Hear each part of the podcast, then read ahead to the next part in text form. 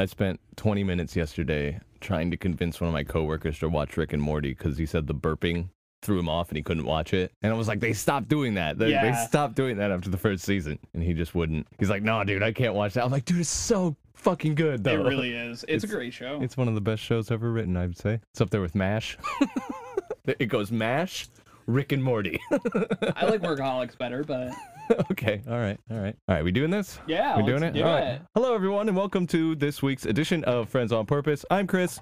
And, and I'm I'm not. yeah, Andrew's not here right now. He got held over at work, unfortunately. I don't know if I want to keep doing the I'm not, I'm here too, because people don't know your names. Yeah, that's fine. Un- Unless I'm like, I like and then it. Andrew and Mike. I like an, an, an, anonymity. Anim- anonymity. I got a lot of enemies. Um, but yeah, so we're just gonna kind of talk about our musical past. I know we did that uh, first episode with Mike, but that was a very shallow dive into it. Yeah, I just kind of talked about like my t- first time, I guess, in Yeah, STS, getting- and getting didn't into it. really, yeah, get into anything And- after that. And there was quite a bit. Yeah, and I didn't realize because we were in talks. Settle the Sky just released a new EP. It's really good. I listened January to it. first, it came out. Oh, really? Mhm. Why? I just saw social media about it. What the hell? Yeah, algorithms, man. Yeah, right. um, yeah, I listened through it. I liked it, and then I was like, "Oh man, I bet we could get one of the members on here." Because I thought that you were no longer in the band anymore for some reason from our conversation from our first episode. But you're still in the band. Yes, I still play bass in the band now. yeah. So here we have a member of uh, Settle the Sky in their new album Year of Ruin. Mhm. Yeah, which is it was really good. I, I I it. enjoy it. I uh I've said this before. I actually said this in another interview we did. Uh, um, an interview with Substream magazine. I'm stealing one of these. I want to try it. Oh yeah, go ahead. We're I'm drinking on a Great Lakes uh, American Lager with lime. It literally says Mexican lager with lime. Oh, it says Mexican. Sorry. Hey, Mexicans are alright with me. They're American to me. Okay. That's not bad. Nice like limey beer. Yeah, but anyways, uh, I said that in there. Uh, one of the my favorite parts about the EP is the fact that the first EP that we came out with back in 2008 was at the time we were all just teenagers. Like some of us were still in high school. Now, see, I personally I like that EP better A lot of because it's a little bit goofy, That, a little but bit that's fun. That's my thing with it. Like I don't necessarily think that that first EP was quote unquote good. Yeah. Not to say that it's bad. It was just fun. We were writing breakdowns in two steps, and that was it. Yeah, it. that's what I love. Yeah, that, to me, the newer EP is like a lot more. I hate using this word when it comes to music, but I'm gonna do it. It's a lot more mature. Yeah. It has like a, a more prominent, like actual musicianship feel to me. yeah. And I think that people can both enjoy it for its breakdowns and two steps, which it also still has, You're right. but also take the songs as a whole and be like, wow, that's a really good song. Yeah. I only wrote one of them, so I'm not like tooting my own horn here. yeah, that that that uh outro to what was it? it's like Air Love or Her Love. Her love, yeah. There's a weird O didn't with a slash through it, but Yeah. yeah, that that ending, the way that EP ends is really nice. Mhm. It's really cool. put a lot of time and thought into that. Really, I can't laid out. imagine, dude.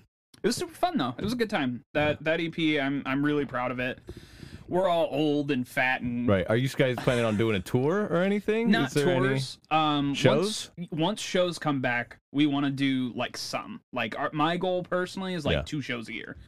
Try to do like a local, maybe Toledo show or do something. like a Mick- and then, Mickey Finn's.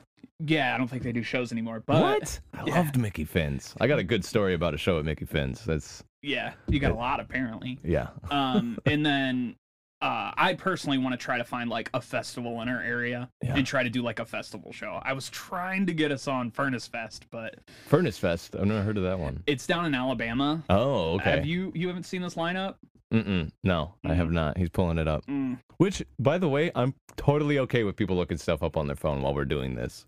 good It's like sometimes we're just like, well, we'll look at that later, and then that moves us off of the subject. yup So i gotta find this flyer hold on i have a bajillion pictures and they're mostly work mm-hmm. pictures and pictures of my child has anybody messaged you on Facebook yet? Like, stop posting pictures of your kids. nope Good. Let's see. Oh, Underoath. Okay. That's really cave in. Taking Back Sunday. Holy shit. I love taking. That was a guilty pleasure for me back in the day. Yeah, I better make, damn, sure, bro. on my arm Gonna make damn sure. Uh, but yeah, I will rock, still to this day rock the fuck out to some Taking Back Sunday and Killswitch. I was playing Killswitch earlier today. August Burns Red. Yeah. God damn. So the reason that I decided because that show was supposed to happen last year, obviously the pandemic didn't happen. It got Mayday moved. Parade. Oh damn. There's no joke like 15 bands that are doing reunions specifically for this one show. Every time I die. Tickets are expensive as fuck though. I paid 350 for mine. And did they reimburse you, or they're just like when it goes, you'll you'll be able to go? They gave you the option. Gotcha. When the show got postponed, they sent out a thing that they were doing a 30 day window where if you wanted your ticket refunded, you could have it or you could hang on to it. Oh, nice. Andrew WK. Fuck yes. Fuck yeah, Andrew WK. The Yeah. party monster. We're uh, me and actually a couple of the STS guys are going down. We're gonna rent an Airbnb for the weekend Nice. and just go down and have some fun. Hatebreed. Yeah, there's a lot of really good bands on it. I actually found that show because From Autumn to Ashes Yeah. posted about it, and I fucking love From Autumn to Ashes. I've Ashes. never listened to them. Really? Yeah. Uh. uh No. I'm disappointed. Now you think would now would we be able to get the ability to throw up an EP at the end of the episode? Uh, one of your singles? Yeah, I? I I would double check with them just to be sure. Yeah. But I mean, we own the rights to it. It's not on a label or anything, so we can do whatever the fuck Oh, we want bet. for it. All right. So there might be a nice "Settle the Sky" song at the end of this. I'll prove it with I'll, them I'll be just like, to be DJ, sure. But... kick it. But yeah, uh, actually, your first song on the EP had kind of like a, to me at least, a Hatebreed kind of groove to it. Really? The first one, yeah. That's the first band that popped into my head. Now, again, I'm not widely diverse in metal. Like, I got into metal late. Yeah, late, and so by there's, like- accident, kind of, didn't Yeah, you? well, uh, it was, I actually, it was uh, the man who must not be named gave me a CD. It was the Jägermeister lineup, like demo disc. Lamb of God's Hourglass was on there. Oh, And I was like, this is sick. This is amazing. And that was my introduction to metal. Before Really? that, it was like Three Days Grace was as heavy as I got. that's a good point. We should talk about that too, What? like your origins of how you got into metal. Yeah, it was it was Lamb of God, and then before that, the heaviest I got was Three Days Grace, Green Day, like punk stuff, and then I heard Randy Blythe, and I was like, I can understand him. I can. he's screaming, but I can understand what he's saying, and uh, yeah, so I immediately went out, bought Ashes of the Wake, and just it changed Still- everything. Still, holds up. holds up. They Great hate fucking that album. album. They I- hate the tone of that album. And I'm like, it's so good. The whole thing flows together so well.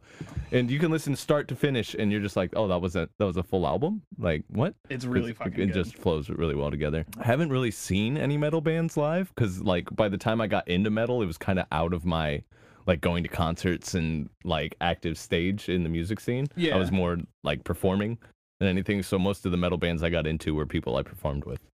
So Gotcha. like um oh fuck what was that? Aegaeon was one that we really got into. Their bassist, he's got like a 12 string bass. He's it's Yeah. fucking insane. I and I I was Don't the understand bassist. how people are that good. I don't either. Yeah. I I like to have piano fingers on a bass is just Mm, was insane. I don't get it, but yeah. Yeah. I got into metal. Uh, so I actually started.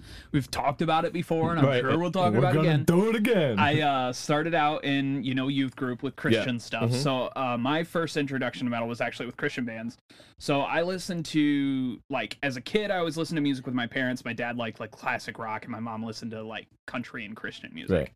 So when I first started branching out, it was your stereotypical uh, youth group music. I Right. listened to like uh, Stellar Kart and DC Thousand Talk. Foot Krutch. Yes, DC Talk. I Yeah. loved DC Talk back in the Yeah. day. Um, and then TobyMac's solo stuff as well. Um, who else I listened to? But then I started getting into rap a little bit.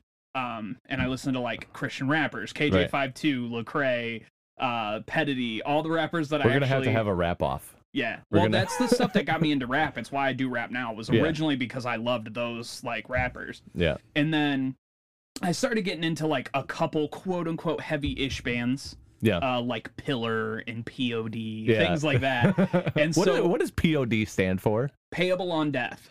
Okay. That's what it I, stands for. I always wondered. Yeah, they released an album titled that. But anyways, um, so one day we were at the Christian bookstore in Fremont Mhm. with my mom, and there was this uh, Flicker Records demo like CD that had a bunch of different bands on it, Mhm. and I liked like four of the bands that were on it, and I'd like begged my mom to buy it for me, so she did.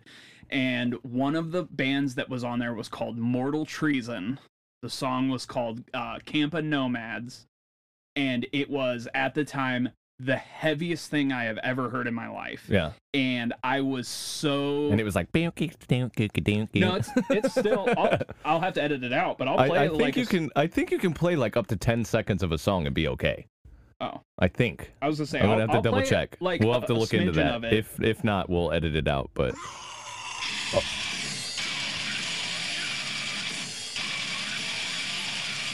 oh. okay, yeah. So you went real heavy. That's pretty heavy.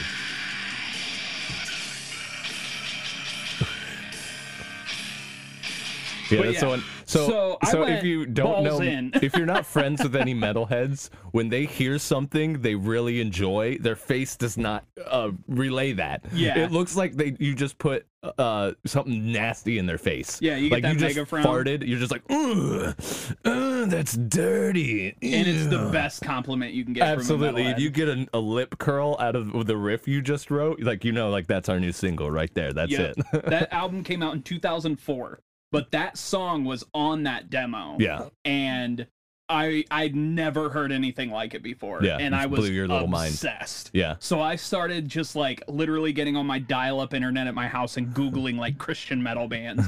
And from there i got into like norma jean was the next big Yeah. one. I bought first metal cd i ever owned was that album. When it came out i bought it. It's called a call to the martyrs and then the second one i ever bought and this was the one that i just put me head over heels balls deep in love with metal was norma jean's bless the martyr and kiss the Norma Child. Jean was good. Norma Jean was I- heavy too. fucking that album is the reason I am who I am today. From Right. there it went on to like Zao and I really got into becoming the archetype after a while. Hmm. Um who else? There's a bunch of Christian bands. Plea for Purging. Um For Today. For Which- today, that's the band I was talking about earlier. That I got mixed up with Emery being a uh, Christian Oh, band. Okay, yeah. It was for today. I forget Well, what song we used to. Fuck Mattie, he's a huge douche now, but uh douchebag. Yeah, but we got to play with them. They were actually like super good live. I was really impressed. Um, but yeah, I got into a bunch of Christian bands, and then from there, I started branching out into you know the quote unquote secular world. And I mean, that was probably I think I was 13 at the time, and I think the only screaming music I had listened to before that was all because of JD, the vocalist and keyboardist for Settle the Sky. Yeah. Um, and he By the showed way, me like the, his piano interludes and stuff on the EP, awesome. d- They're he's a really fucking good. genius. Really good. He's one of those people where his mom sang and his dad was like a sound guy and stuff like that. So he's literally like, Oh, man. there's videos of him as like a baby playing like a little baby piano and singing. Like that's That's insane. he was in all the plays in high school, doing the musicals and all that shit. Right. He's he's stupid good. He's one of my uh, like, and I'm not saying this just because I'm friends with him or anything like that. Like that aside, like I've known JD since I was eight, Yeah. but he is one of my favorite musicians to work with. Hell yeah. I love working with him. But um he had got me into some of the earlier stuff, but it was like Emery was like the heaviest ever. It had some screaming in it, but Right. it was still pretty heavily singing stuff like that. Mortal Treason was really my segue. I was absolutely obsessed. Like I had never heard anything like it, and I was Yeah. like, I need more of this. that's the that's the thing. A lot of people when they when they're just like into rock, and even if you're into classic rock, if you really like dig stuff like Zeppelin, like that was kind of like the metal of the day, yeah, in my opinion. Like Ze- like fucking Kashmir was heavy back yeah, then. it was. I mean, Yeah, but if you like, but you have to find that band that's kind of your gateway. You can't just Mhm. like throw on fucking Attila and someone's gonna be like, "Oh, this is great," like i unless that's their niche. I thought of a there- funny there's story There's so many too. different genres of metal. There's so, many different types. Yeah. One of my favorite bands, like even still now I would consider them one of my favorite bands is Underoath. Yeah. First yeah, time I ever listened to them, hated them. Yeah.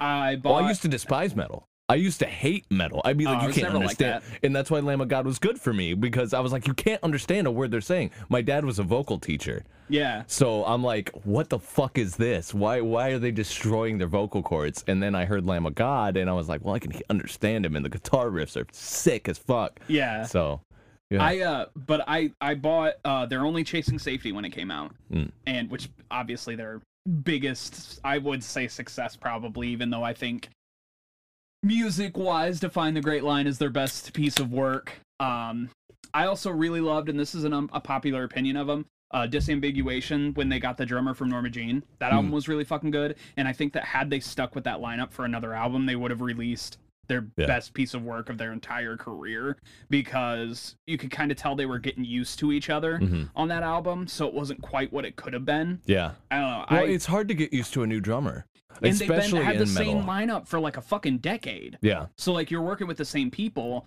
and uh, they had uh, what the fuck is his name? That dude from The Almost. I don't know. I know. I'm, I'm I- awful with names. Aaron Gillespie. So they I had know that name. Yeah. they had him forever, and he also sang on it. Mhm. So when he quit, they got the drummer from Norma Jean, who is Yeah. like, don't get me wrong, Aaron Gillespie is a fantastic drummer, great Yeah, musician, Yeah. but the dude from Norma Jean cannot be fucked with. Like that Yeah. dude is one of the best like Yeah. technical like metal drummers, and not like blast beat technical. Like he's just he's the got cymbals, crazy fucking cymbals hands. everywhere can throw Yeah. can throw a beat anywhere into the measure. Like I was so impressed with disambiguation when it came out, and I thought that they were gonna. If they had really, I re, honestly still to this day hold in my heart that if they had released one more album with that lineup, it would have been the best thing that they ever put out Hmm. because it was such a good direction for them. But anyways, so I bought their Only Chasing Safety when they came out, and I absolutely hated it. But the girl that I had a crush on at the time loved Underoath. oh, okay. So what I did was I right after I bought it, we were I going just to imagine you sitting there listening. I hate it. I hate it. I'm gonna listen till I love it. no joke. That is what happened. We were going to visit my family in like West Virginia or Pennsylvania, something like that. Yeah. I remember it was an eight hour drive. I listened to the album on my little portable CD player with my headphones on, yeah. on repeat for eight hours. Until you were all the way with it. there. Yeah, by the time we got there, I knew every fucking word and I was obsessed with it and I never looked back. I fucking love Underoath.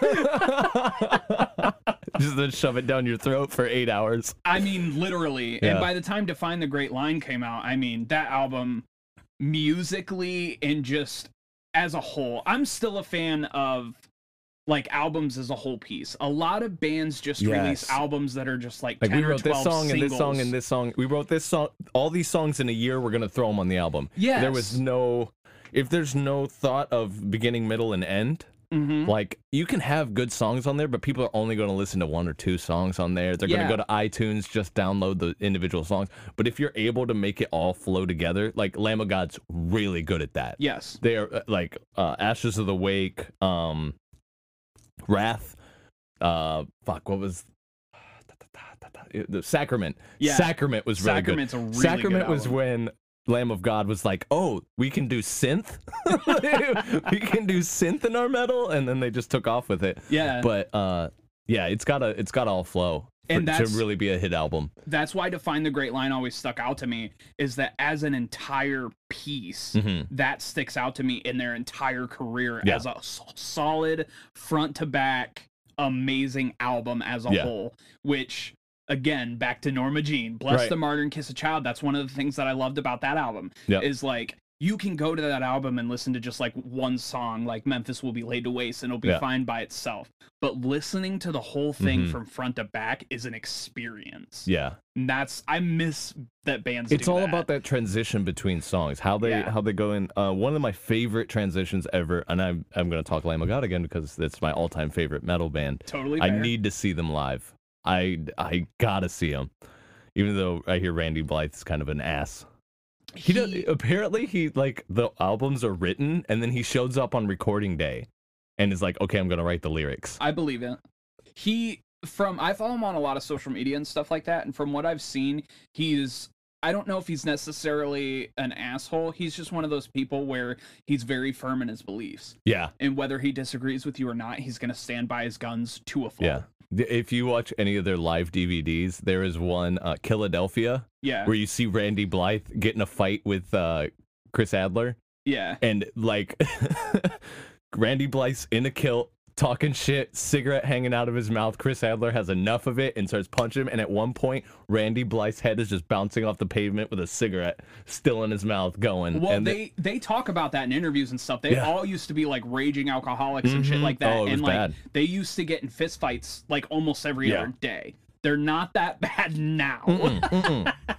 they're a lot more chill yeah, yeah but they're all No, like in their Wi- fucking fifties now. actually i don't think it was I chris think they're adler in i think it was 40s, willie but- i think it was willie One because i can't see chris popping off. He seems so meek. Their drummer. I don't remember which one's which. Chris Adler's their drummer, and he's the one that like I bike to practice every day. I Yeah. bike six miles to practice every day, and that man, his drumming is just insane. They're all good. I don't understand. Like, I've tried. I I don't play drums really anymore. I Yeah. can keep a beat, and that's about it. hmm But I did back in the day when I lived with the Settle the Sky drummer. I used to practice on his kit like a lot, and I was starting to get like. I wasn't great, but I was starting to get like good. The feel, you enough. start Yeah. feeling your set, where to go from. trying to play Lamb of God songs. Oh, it's Fucking- insane. The feet, the footwork alone.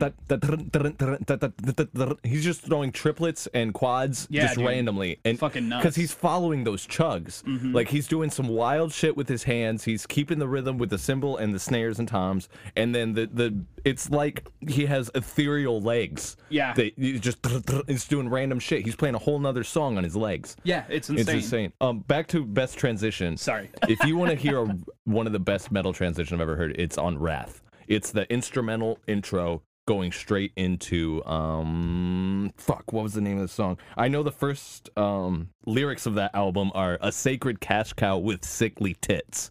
And it's talking about the the bush administration. Oh, that's fair. but um fuck what was it called? Uh in your words. The passing into in your words is one of the best because it just punches you square in the mouth. Yeah and, and another thing was lamb of god also don't Yeah, they always have like kind of a goofy song on their albums like eh, on wrath it's contractor it starts off with you hear the drummer in the background going Woo! Yeah. and then it just goes and then you have redneck from fucking sacrament where if you've ever seen the music video for that the the it starts off with the dad playing guitar for his daughter. He's like mary had a lit and the daughter's just not for it. Like he's talking about singing at her birthday party. And the wife walks in with a newspaper and she goes what about these guys honey? They look good. And it says lamb of god. Yeah. so they they book them, and all of a sudden you just see a Lamb of God tour bus pull up as this nasty, just kind of southern metal riff kicks off. They pull up to this birthday party and pour out of the bus, kicking over kiddie pools, throwing cigarettes in kids' faces. Like it's insane. I love it's so both like that video and that song. it's so good. It's so good. I so I probably get trouble for this, but it's whatever. It's funny. So there's one time where there was this dude that worked for me Yeah, no holds barred. that was uh, a metalhead, and he listened Yeah. to Lamb of God and stuff too. So I had an invitation to him for like this town hall meeting at work or whatever, and I Yeah. handed it to him and just said, "This is a motherfucking invitation." he lost his shit. He knew exactly what I was talking about. This is a motherfucking invitation. Yeah, it was so funny. God. He lost it. I got a few metalheads I've been that on work two. for me. I need to get back into my metal roots because I've been listening to like Gorillaz, Twenty One Pilots, that kind of stuff. I, I, love barely listen to music anymore. I, I yeah, it's mostly podcasts. podcasts, Yeah, But I re- have recently. I have this weird beard hair that keeps poking me. I hate that, dude. Go take care of it. That's so But annoying. uh, I recently rekindled my love for the Acacia strain. oh, okay. Holy fuck, dude! The Dead Walk. What is it? 2021. So 15 years later, that album still don't say holds up shit. for me. Don't. That's been hitting me lately. Yeah, we're old as shit, bro. Don't worry about it. Fuck, man. Fuck. Like when 9/11 comes along in the year, I was working at Chipotle. This was the moment I felt like, fuck, I'm starting to get to the I'm getting old. Yeah, and I was probably like 28. But 9/11 came along, and the, and the you know standard conversation, where were you when you know the towers fell? And uh, my line cook looks at me and goes, "Oh, I wasn't there, but I learned about it in school." mm-hmm. And I was like. Right. Like in my brain, for some reason, I thought everybody on Earth had a 9 11 story. Do you like You just gave me a really, really, you got really close. that there are people in their second year of college who were not alive when 9/11 happened? There are people fighting the war that started from 9 11 that weren't alive when 9 11 happened. 20 years ago this year, it Yeah. will have happened. Yep. 20 years. I do remember where I was at though. I was at home asleep.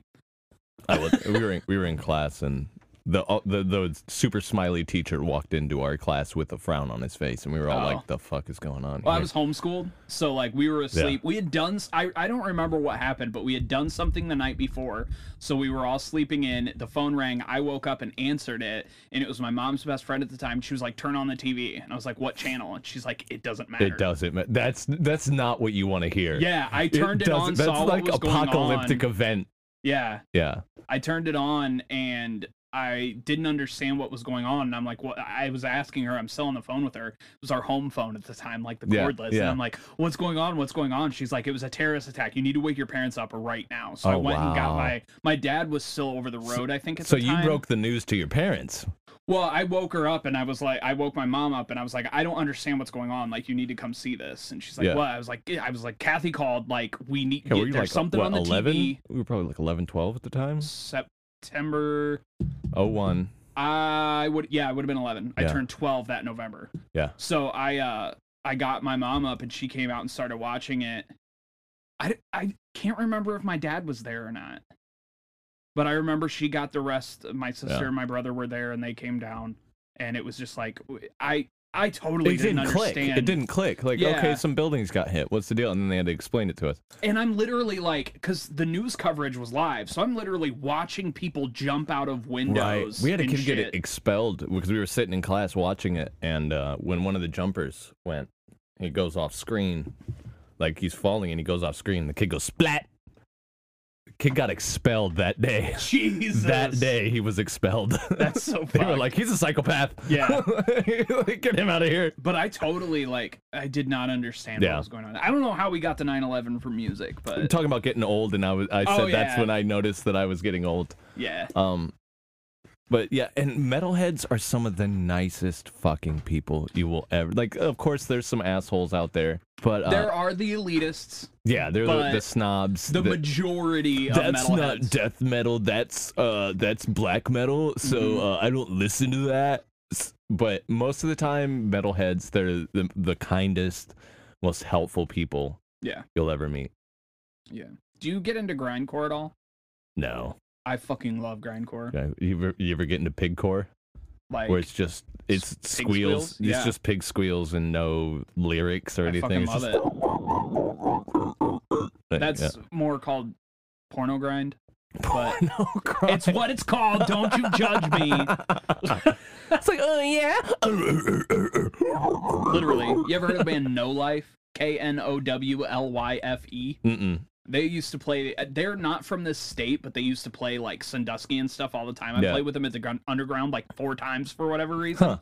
That's what they were, and they were like. I just remember this one show we played with them because I was so fucking like, oh my god, we're never gonna be able to play this venue again. We were. I think I was 18, but the rest of the guys were like all still in high school Yeah. and most of the band's parents were there and they were the headliner it was a jägermeister tour and we got Ooh, booked nice. on it and oh shit. All right. yeah the headliner was them and they're like talking between the song all of a sudden he's like this song's called how things go bump in the asshole and i was like oh we're never coming back here we did Yeah. but yeah it was How uh, things go bump in the asshole. that's yeah that's what it was but yeah they were pretty like they were like porno grind like the really like weird stuff but i like i like mostly what you never heard of porno grind No, I Are- are you judging me It's like, oh yeah. Porno. google it You're gonna learn today. Fair. But uh I was more into like what they call gore grind, which is like cattle decap, yeah. pig Cat- destroyer. my band used to love my impression of Cattle Decap's vocalist because I they, our favorite video was just his isolated vocals with nothing done to them. It's like, "Ooh, ah, so goes away, ooh, so go away." That's pretty accurate. right? Um, but then once they do the production and everything, it sounds awesome. It Yeah. sounds really good. I cattle decap's one of my favorite bands. Yeah, they're they're they're insane. and Pig Destroyer. Pig Destroyer is another one. Pig Destroyer is good. Um, Do you, White- have you heard their uh, Book Burner album? Because it is one of the most genius pieces of music I've ever fucking listened to. I love the I'll album. download Book it right Burner. now. Do it. So good. It's like 18 tracks on this But album. look at the length of it. Oh, I started playing it. I was like, what? Oh, it's only 31 minutes long. Yeah. Okay. it's, it's a real quick shit.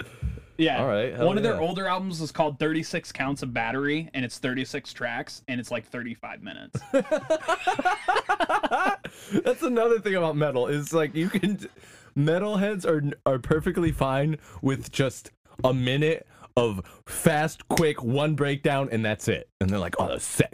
Let me see if I can find sick. this cover that they did. Hold on. Whitechapel was another one we were really into. We really liked Whitechapel. So I have a. I'll, I'll the fucking soul. let me get into this. So me- hold on. Let me see if I can find this before I forget. So I believe the reason this has so many tracks, it does. So if you see, these are bonus tracks. It's got 26 songs, 43 minutes. Yeah. These ones down here are covers that were actually on. I have the physical copy of it. It was a separate CD. Oh. They're all covers. But the one, this song, "Deny Everything," it's 23 seconds long. Okay. It's a cover. It's uh, Like That's punk, it. punk and metal used to go at each other when one wouldn't exist without the other, yeah, which always blew my had mind. they had a song, and I can't find it now. Well, I guess it was they more the thrash. A 12 second song by the Samoans, I think is the original band. It's 12 fucking seconds and they covered it. But yeah, They're like, oh, this Uh, is my jam. this song right here, though, The Diplomat, this was actually in a Workaholics episode where they're killing the rats when they all decide they're moving out. This Yeah, is a song yeah. that plays. This is one of my favorite songs. I love this song. See, I love. Mm-hmm. those. I love those driving riffs. But it just kind of keeps you moving forward and keeps you going. any band that can have one guitarist and no bassist and still keep you enthralled has my respect. Yeah. gonna grab another beer. Yeah, grab another beer. I mean, we got beers everywhere. There's beers all over the place.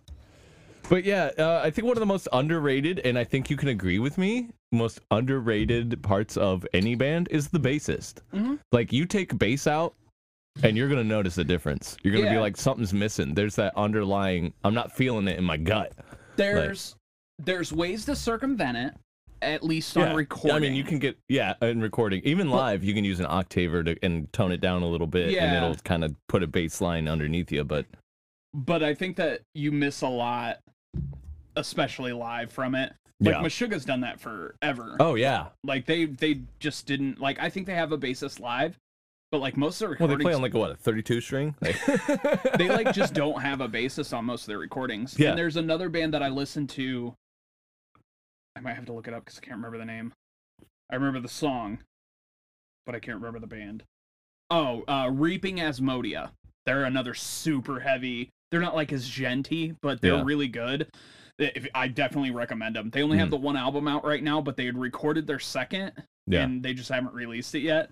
But they're another one. They're they're a three piece: drummer, guitarist, and that's vocalist insane to do metal within three pieces. and just, it's he plays eight strings and he does super what's fucking that tuning like? So would it be standard bottom six and then or top six and then would it be A G uh or A B? So B would be your top A- string. Talking technical shit. yeah B A B A E A. D G E. so in uh drop tuning it's dr- double drop e so what's two steps above e Above E? yeah e f so f standard is technically what it's Huh. doing Are you still using the same chord shapes and shit on that? well yeah if it's standard it's like normal power chords Okay. So yeah, it's- yeah. it's f b and then e standard Hmm. Then if you just drop it normal tune, it's drop E. I had an eight string, but I always kept it in F sharp. Yeah. Right? F sharp? No, regular F, just F. That was the tuning that I always used. My uh, band that I was in later, which we can get into at some point, Affairs. Their Yeah. second album was an F. I wasn't there when it was released, but I came back later Right. and was playing it. Uh, so I filled in for him on guitar one time, and I just it was I used my seven string. I had a seven string Ibanez at the time, and I used that for F. And then when I would play bass for him in F, I actually used a four string Fender jazz bass Huh. and tuned up to Really? F from standard, so I was in the same octave as the guitar. Right. And it actually sounded fucking awesome. It made everything so tight. Hmm. I did not really like that album. Instead of going down to F, you went up. Yes. So I was higher Hmm. than E How standard on my tight were those fucking? I I bought the thinnest strings I could. Oh, okay, okay. Um, but I, I I wasn't a huge fan of that album. Like I actually like I'm not in the band anymore, but I'm still a fan of Affairs. Their first EP and their last EP are really good. Yeah. That full length I wasn't a huge fan of. It was super low tuned. It was more like beat down, whereas their EPs, their first EP was more like explain explain beatdown.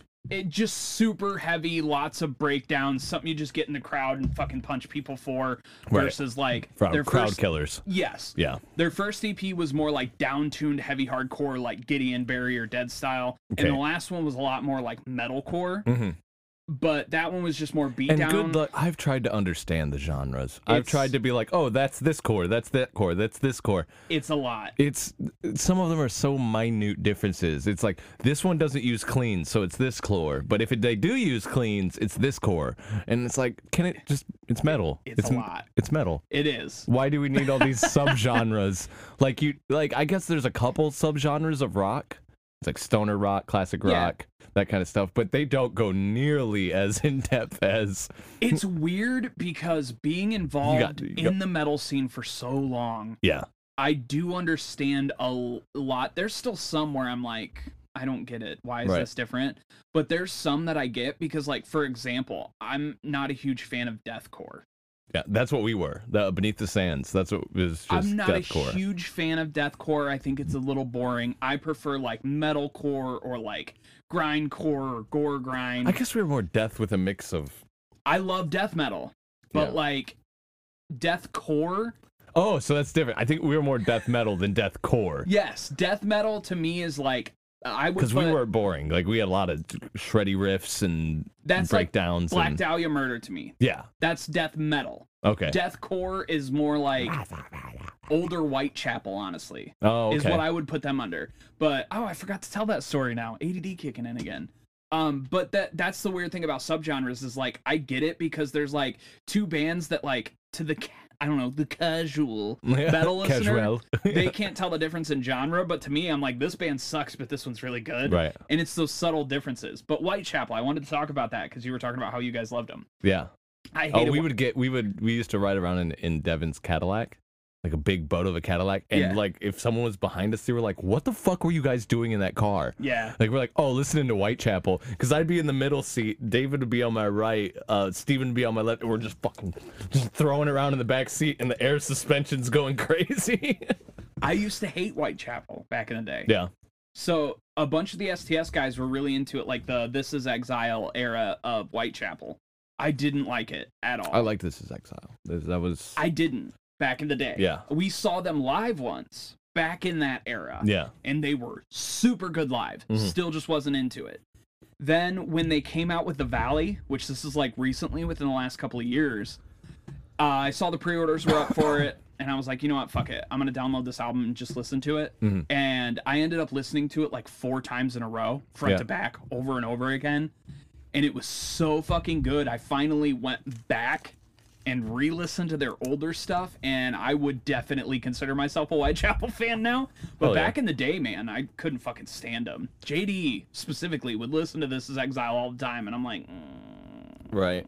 And that's, that's can we the- listen to some Chasing Victory or some Chiodos? And, that- and that's not only susceptible to metal. Like I can say the same thing about Green Day, but kind of in the reverse. I love their early stuff. 1039 Smooth Out Slappy Hours, their first album. Dude, that was true punk. Billy Joel was fucking shredding on the guitar and stuff. And then you get into like American Idiot is where I stopped. I was like, this is good, but it's not Green Day. But bands I just loved kind of American evolved. Idiot, but it was so overplayed that I got sick of it. You get sick because of it it. was so, fucking yeah, everywhere. early 2000s. Yeah. I re-listened to it like a year or two ago, and it still holds up. It's Oh, it- good uh, album. again, it's a good album that flows really Yeah. well. Well, it was a rock opera, so Basically, they did yeah. a Broadway thing with it. I but didn't know that, it- but Yeah, they have a Broadway show for American Idiot. oh, It's apparently really, sense, apparently really good, from what I've heard. But yeah, that's I think that's with any any band it- that's lasted more than a decade. You're like, eh, I don't really like this era of their music, Mhm. but I can get down on this for sure because people grow and they you don't want to you don't want to you don't want a Nickelback where everything is the same yeah. every time. Red Hot Chili Peppers released the same album nine times, Hey, and nobody hey, noticed. hey now, hey, I do not like the Chili Peppers. I'm love the Chili. Peppers. It's just a good vibe band, man. It's like you throw on some, you're like, yeah, fuck yeah, man. I'm not into it. Oh, whatever, dude. Just not not All a right. fan. Well, this will be the last episode of Friends on Porp. We've officially fallen into the not making it past 20 episodes. Uh, no, the good thing is though, and like this is like half a bit and half for real, is like you guys could totally just boot me off and keep going because it was originally you guys anyway No, if it, if it ever if it ever does come down to, I mean, you do have a child. Yeah. So at some point, if you need to bow out, we can still do this. yeah, absolutely. I'm not like an such a integral part because I I, just kind of dove into I it. I still can't get over how well you just like fit. Like first episode, we were out the gate rolling. Like oh, it, Oh, yeah. it didn't really. I, I I was really concerned. He's not here, so I can talk about him. I was like, oh man, I hope Andrew isn't a dick. Because I love Andrew in my whole body and soul. He's my he's my heterosexual life mate for sure. But I mean, if it makes you feel any better, he was a dick, and I'm here for it. right, he's, He's- that's the thing. He's that friend where you're like, when new people meet him, you got to be like, listen, If Andrew doesn't like you, sorry. Yeah. like, like he's his own person. Mm-hmm. He's an asshole, but like he's your asshole. Like you Exactly. protect him with your life. I would take a bullet for that man. Absolutely, 100%. I would let him cuddle my girlfriend. Yeah, you did. So I did, I did do that. yeah. I Yeah. I hope he's, He's doing better. He was going through some rough stuff, so I hope he's doing better. And I don't think we'll be talking metal this whole time. For the full, we might. I don't know. I wanted Yeah. to get to my roast at some point. And do I you want to do that now, or do you want to wait? I, for I kind of want to wait to Andrew, but I guess if he's off at ten, yeah, we could do that. We'll wait. Okay. Uh, because I I want say to be we here. we kind of got on to metal because we were talking about our music stuff. So if you want to kind of So hone it back into I kind of want to go into tour days, yes. like when you were touring and stuff. Do you have any crazy stories of tour? Did I already tell the the dude breaking his leg in our pit story? Did I tell that on the first episode? I did. Okay. I don't know if it was the first episode. I feel like that was a random story that was related to something else, but you did tell it. I did tell it. Okay. Yeah. I think that's that's probably my craziest. Because was- did you guys actually tour at all, or Just locally, like it was like we have a gig here, gig here, gig here, gig here, but like every week we had a gig. We had something going on. You'd be playing Mickey Finn's headliners, something. So it was we actually uh, Settle Sky technically only did a handful of tours while I was still in it, how But I far did you go? all the way around the country. Oh, really? Yeah, like the biggest tour that we did, like area wise, not people wise, because the biggest like people wise tour we did was definitely the one with Vanna. Uh, and but that was just like an East Coast tour. Right.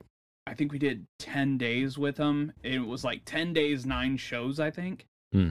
Um, but that was right before A New Hope came out, and they were already pretty big. So those shows were pretty good. I thought you were talking about like that was right before Star Wars: A New Hope came out. Well, I think that's was what it's- like. I was like, y- y- you weren't alive. Yeah. I think that's what it's named after, but that the album threw me off. Hope. Yeah. But um the biggest like area tour that we did, it was technically two tours that linked up. So the first one was it was called the Ass Gas or Grass tour. And it was actually a tour that the band dropped off of. And our manager managed another band that was on the tour. So he literally called us up Yeah. and was like, Hey, do you guys want to go on tour? And we're like, When? He's like, Two days you need to meet him in Indiana. Oh my gosh. Called Clear your schedule, bro. Yeah, I called everybody like, "You want to go do this?" And they were like, "Sure." So we went on tour, and it happened to link up with another tour with another band that he managed from Florida. And so the band that dropped the tour was called Buck Nasty. They were they were like a regionally successful band. They were pretty popular at the time. And then the other bands that were on it were Paddock Park. They're from Ocala, Florida. Their drummer was the original drummer for A Day to Remember Hmm. and then uh from the pond from long island new york and i s- fucking love those guys to this day i love all of you shout out from the pond please come back i miss you um Go on our podcast. they're so fucking good. I love them. But anyways paddock park was really cool dudes too but i feel like we had like this special bond with from the pond. It was really good. But anyways so this tour started in indiana and we literally went like all the way around the country. Like we went i remember the show in denver where maris the great the have you ever heard of maris the great? Uh. uh he was a gay zombie that his whole thing back in the day was he would kill other bands so he could become famous. He's in a band called and i'm gonna say it he was in a band called maris the great and the faggots of death I mean, that was the band name. Yeah. Yeah, okay. And like he was gay, and I think a couple of the band members were gay, but there was a couple straight members, and people were mad about it because it had that word Get in it, and it. they were straight, but they like would cross if that's how they want to represent themselves, let them represent themselves that way. Whatever. Whatever. Yeah, but that was like their whole thing. He had his own website and everything, and he would just bands would come on and they would do like photo shoots with like fake blood everywhere, and he'd be like eating their guts and stuff. That's it was really I- good. That's another thing that that can make or break a, a, a band stage presence. hmm I hate. I saw Disturbed once. I hated the show. I hated the whole fucking thing because he just walks around good, the stage and does nothing. What'd you say? This is lip piercings. No, it, it was he was singing "Down with the Sickness" and just walking, Oh, ah, ah, ah, and just walking. I don't know. I I liked Disturbed for a little while, but oh, it, it's all the same. But anyways, uh, so we went all the way up to. I remember we went up to Seattle, Wa- Seattle, Washington. We stayed. Well, we didn't stay with them, but we hung out with the band American Me because they were friends Mm, with From the I've heard of Pond as well. They're really good. Yeah. Um, I still listen to them to this day. They broke up a while ago. Um, then we went to somewhere in Oregon, and then we spent like a week going south in California. We had like four Yeah. shows. There was this one random. This would be one of the crazy uh, shows that I would talk about was somewhere in South- Southern California, and so the backstory here for that tour with Buck Nasty was Buck Nasty was the headliner. Mhm. They didn't tell anybody that they dropped because they were afraid they would drop the shows. Apparently, Oh. back in the day, California was notoriously hard to get into for the metalcore scene. Mm. It was, Well, a- yeah, it's not really a Cali sound. And that's the thing. If you're not known, it's hard for you to get booked there the first time. You Right. get booked there, people like you. so Buck. Nasty was the headliner. Yes, And they, they were the dropped. headliner. They dropped, so Oh, everybody else shit. on the bill moved up. So from the pond became, I think, from the pond headline, then Paddock Park, and they would like switch depending on who was more popular in the area, whatever. Uh. And then we were the opener for the tour. So nobody knew that Buck Nasty dropped until we showed up. Mhm. So we get to this show in California. It's at like a VFW hall. Man, as a fan, I'd be pissed. This prom- I, I know it was kind of shady, but we understood That's why they were real. doing No, it. that's real shady. so we get there and the promoter's outside and he's like, "What band are you guys?" We're like, "We're Settle the Sky," and he's like, "Are you serious?" He's like, "Yeah, Buck Nasty dropped. Like, we kind of took their spot. We're managed by one of the other guys." And he's like, "Are you are you messing with me?" And we're like, "No." He's like, "I fucking love you guys. Like, oh, I wish oh. I would have known that you guys were on this show instead of Buck Nasty because I could have got more people to come out to this show." Oh shit! So he literally starts making phone calls, sending out text messages, and it was one of those shows where at the door they would ask what band you were there to see. yeah, We ended up having like 150 people show up and say that they were there for us. nice. They're this show, no joke. We're in California. We're from Northwest Ohio. Right. Never been this side Right. of fucking Colorado. Now, like where were they hearing your music? Like LimeWire?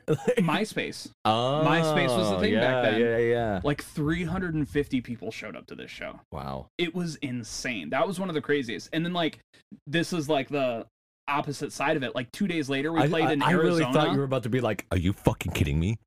You no, this is canceled. Like I wasn't expecting the like. We love you. no, it was fantastic. That's awesome. That's Yeah. awesome. Like 350 people showed up just and they were excited to see us and it Yeah. was weird. Well, come to find out as well, it was a show put on by a youth group and we Hmm. didn't know this. So we were the Ah. Christian metalcore band. Right. They booked the secular bands to bring the kids in. right. But no joke, like two days later, we played a show in Arizona, and nobody but the bands and their girlfriends showed up. So like that was the duality of it. So like Oh, one night, all these people were like, "We love this band, let's go see them," and the Right. next night, nobody knew who. Like, yeah. yeah, it was crazy. But um, that tour ended up going like literally a loop all around the country, uh, through Texas and everything until we got to Florida, where we linked up with the second tour. We did a few Florida dates and then went north a little bit. I think we, the last show was in Georgia, and then we came home. That was like six weeks. Yeah. It was four weeks on the one uh, Ass Gas or Grass tour, and then the other Right. tour was two weeks with uh, the Midnight Life was the band. They're so pretty good. I I still listen to their album. Um, I don't think they ever released anything after that one album. It was called Aslan's Fury. Yeah. like from Narnia. I assume, but yeah, It's but it was pretty good. It's Uh, fury. it's definitely it's one of those things where it's a piece of the time. Right. You listen to it and you're like, this sounds like 2008. yeah. But do you But have yeah. any like crazy stories of like interactions or like crazy fans? Someone got too drunk, couldn't not really. We didn't have like That's the wild. crazy things to me were always like the interactions with people. Like there was one time we were at this random like mall, and I can't even remember what state it was. Yeah. But we went to this mall before a show, and we were walking around like trying to hand out our CD, and like this random group of teenagers who cle- very clearly shopped at Hot Topic knew recognized us like without us saying who we like were. like by face. they were like, "You guys are Settle the Sky, aren't you?" And we're like, "Yeah." They're like, "I recognize your pictures from MySpace." Like that was fucking crazy. I bet that blew your mind. Yeah, I was like, "Holy shit, we like we've made it. We, We got it. random It like recognized in a random mall like thousands of miles from home. Like Right. we've made it." it's all Um, it's to the moon from here. There was the show on the Vanna tour where it got totally fucking snowed out. Or I don't even remember what state it was in again, but no joke, like fucking nine inches of snow fell in one day. And almost nobody showed up because of that. Everybody Right. thought the show was canceled, even though Right. it wasn't. We were like still no, we're metalheads with it. The fucking vocalist at the time of Vanna got so fucking drunk before the show and he was talking about uh cuz him and Dan got on a conversation of how much they loved Lil Wayne yeah. and he's like if Lil Wayne said quit music and he gets down on his knees and starts like acting like he's worshiping somebody like he's an ancient Egypt and I'm like I'm like yes Lil Wayne I will quit music I for will you quit music forever. it was so fucking funny. oh man. Other than that, I mean, there wasn't anything super fucking crazy. That blows my mind. I figured you'd have all sorts of crazy stories. they're mostly just the interactions with people and like, you know, like there was a lot of fun stuff that we did, but I feel like it's like kind of like fun for us, Yeah. like type stuff where like it's not really interesting to other people, but it was like goals for us and Yeah. stuff like that. Hanging out with American Me was super cool because they were super popular at the time, and like I didn't even know we were gonna go hang out with them. Yeah. And we just like randomly went there and then watched the fucking the movie Private Parts with uh oh shit. what's that dude's name? We were just talking about him the other week. Like Oh, we don't credited him for being for like shock jocks. Uh fuck, what is his name? I can see his face. Oh, I just typed private parts into Google. Hang on. Howard Stern. Howard Stern. Yes. yes. Yeah. We like watched that and hung out with them. Like that was super fucking cool. We got to walk through downtown Denver. None of us had ever been there before. Um, that was cool. Um, like there was the night that this was kind of a crazy story. From the Pond's van broke down in a random state, and we had like a 14 hour drive show to show. So they like had to call and like convince their families to like give them money to buy this fucking 12 passenger van so they could get to the next show Right. that was crazy. We like literally pulled up to the show, loaded in on stage, and played because we were so late. Like it oh was, shit. yeah, it was fucking crazy. Uh, but I mean, that was it. There was the one night, and I think you can still find it on YouTube. But uh, we stayed at this church. In, Where, where would we find this? Uh, let me If I just if I type find "settle the sky" into. YouTube. No, no, it's we did a gay fashion show. we weren't trying to make fun of the gay community, but I definitely think that it probably would be offensive nowadays, but it wasn't meant that way. I'm But- over it. I'm fucking over all this shit. Uh, I'm know if I over everybody policing what everybody else is saying. Agreed. And again, it was And fucking you yeah, know, there it fucking is. sue me for it. 12 years ago 4.1 thousand views on it uh but we were in i remember specifically we stayed the night in a church in susanville california Yeah. we played this show there and they were literally like you guys can sleep here lock up the doors on your way out and just left us it was us from the pond and paddock park Wow. We found this they had like this drama closet where they had all these Oh, different outfits God. and shit we were wearing it if you ever want to see What's JD the name of the and video? Ian gay fashion show if you ever want to see JD and Ian in leotards as what they called the something twins, it is on there. That was pretty fucking fun. Um but yeah, I mean there was just a lot of random shit. I remember now the first see, I type in "gay fashion show" and it's just a bunch of fashion shows. Yeah. If you look up gay fashion show settle the sky, it's there. You got to scroll a little bit, but you'll find it. I got settle the Scott settle the song, fashion show in the sky, blow drying tutorial. Really? How to blow dry your hair? Yeah.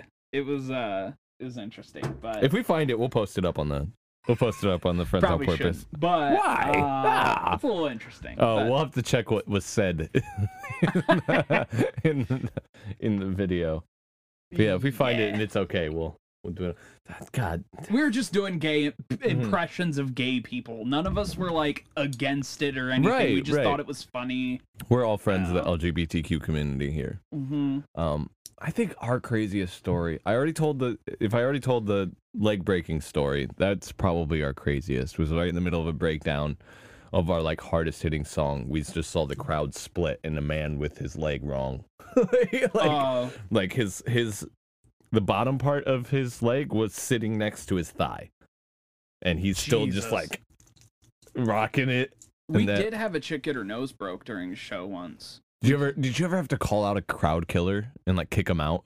We did that all the time. If we saw crowd killing going on, we'd be like, "Hey, that guy out. He's We- gone." A couple And- times we did the whole like stopped the set Yeah. song. Like and you need like, to leave. Yeah, you're you need to leave. Here. For those that don't know what crowd killing is, now at a metal show, if you've never been, there's the mosh pit. I'm sure you know what a mosh pit is. It's a bunch of people going around, and there's not like fists being thrown. You're not Mm-hmm. punching each other. It's more like elbows into sides, pushing each other, just getting each other riled up, really. And uh, at some shows, it can get violent, but not like to the point where I want to hurt somebody.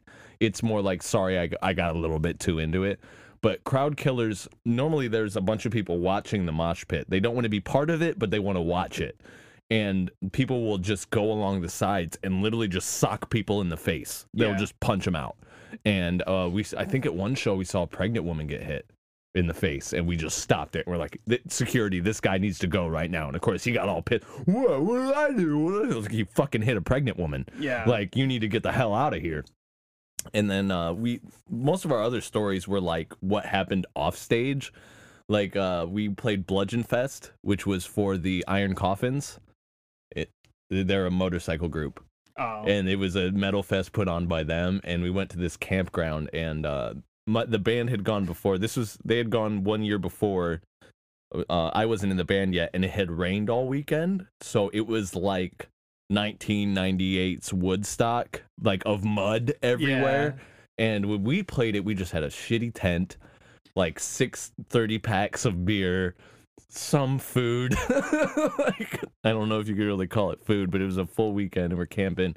And we had this we were sitting by our fire just chilling and we just had this woman walk up like hey guys how are you today? Let's have some fun. And we're like are you okay? She's like i'm on a quarter of mushrooms. This she's trying to just hand us gold caps everywhere trying to get everybody tripping on mushrooms. We're like no we're okay. We're pretty drunk. We really don't think we should be hallucinating at a motorcycles motorcycle club's campground. Yeah. Like, it doesn't seem like a good idea. There weren't that many people that showed up because it was just like a out of the way area Mhm. but it was one of the most fun shows i ever played like there are maybe 60 people in the audience but they were all into it like they were all there for it so it was just fucking phenomenal we played one festival that was like that that was uh at camp Sabrowski, Sabrowski, something like that. Um and it was supposed to be really fun and they booked a lot of good bands. One of my favorite bands that was like they were considered local but they were from southern Ohio somewhere. They were called A Rain of Haven and I loved them. I still have their like demo CD somewhere. Um they played it and I was super excited, but not that many people showed up. It was out in the middle of nowhere at this campground and uh I was fighting with my girlfriend at the time the whole day, so it kind of ruined the show for me, but uh yeah, that was we didn't have any really super crazy stories. It was just a fun weekend. Not a lot of people showed up. But were you this is kind of what I wanted to talk about with like musical histories. So like I only really went into like Settle the Sky, which I quit in like 2010. So Yeah. like there's a lot of music after that I didn't really get into. So like were you in any other bands really after Beneath the Sands or after beneath the sands no uh, Okay. not at all um i haven't been on stage in eight nine years other Oh, than other than like karaoke Gotcha. and i miss it i miss it so much like it there's nothing like the high you get for real. after getting off stage. Like I could play a, a stage, uh, a show, stone cold sober, and feel high as fuck at the end of it. If it goes well, the, the adrenaline gets going, the admiration that you get from the crowd, like, hey, let me buy you a drink, let me buy you a drink. That um, that was killer. When you hear that your art is good, like that, it just it just wells your heart up. Yeah. It gets really good. We uh I didn't really drink before shows too much, but we had we had one show again, Mickey Finn's, where our actually this is the show that afterwards he peed Devin peed in the Oh, laundry basket. yeah. I actually went to go see him. Uh he wants to come on. to That's defend totally himself. fine. To defend himself. That's fine. I'm about Um, it. Oh, I also will be doing a standalone. I'll be doing all the editing. Don't worry. but I will be doing a standalone uh, podcast with some of our guests that we bring on. We're just it's going to be a one-on-one talk. Yeah. So like we'll bring on guests, and then afterwards, like on, on the same weekend, we'll set up a recording, and then I'll just interview them, and we'll put them up as a like a kind of side stories kind of thing. That's that a way good you can idea, learn actually. the learn the person.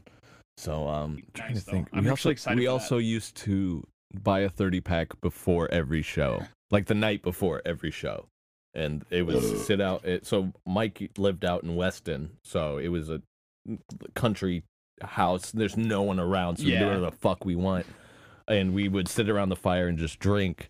And then they had a camper that we would crash in. And there was one night where we were not only drinking the 30 rack of natty, but also had a liquor bottle that we were just passing around and tugging on. And uh, my buddy Mike, our lead vocalist, man, he's so skilled. As a vocalist, he his his gutturals and his highs are just amazing because he would go out in the garage for three hours a day and just practice Yeah. and just go and got it. And uh, I was on one side of the camper, he was on the other, and the whole night we're like, Mike, you good? Mike, you all right, buddy? And like that same night, I was in like the tree line, puking my my fucking ass off, and then waddling back like, "Hey guys, we're here." And uh, he's the whole time he's like, "Yeah, I'm fine. I'm good. I'm good. I'm good. I'm all right." And then in the middle of the night, this is it, was it was parked on a driveway. This comes in later. It was parked on a driveway, so it was, it was on hard cement. Like Mike, you gonna be okay? Because his eyes were like waving, like they weren't aligned at all. And um, like, you gonna be okay? He's like, yeah, dude. And I'm like, all right, good night. Have a good night. I go to bed. About 45 minutes of me trying to get to sleep with the spins. yeah. I hear zit, zit, zit.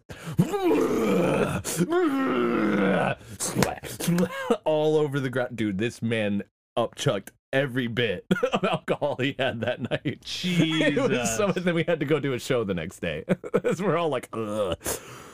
We're beneath the sands. Listen to our music. Tut, tut, tut, tut, pa. Just so many nights of just pure inebriation. I Come with me. I tried not to even like because most of the bands that I was in earlier days I never really drank. So like Settle the Sky I never drank. Um I was in a band after Settle the Sky called Gear Down Big Rig, which was like a Jerry stop. Is yeah, that what you sound like? basically.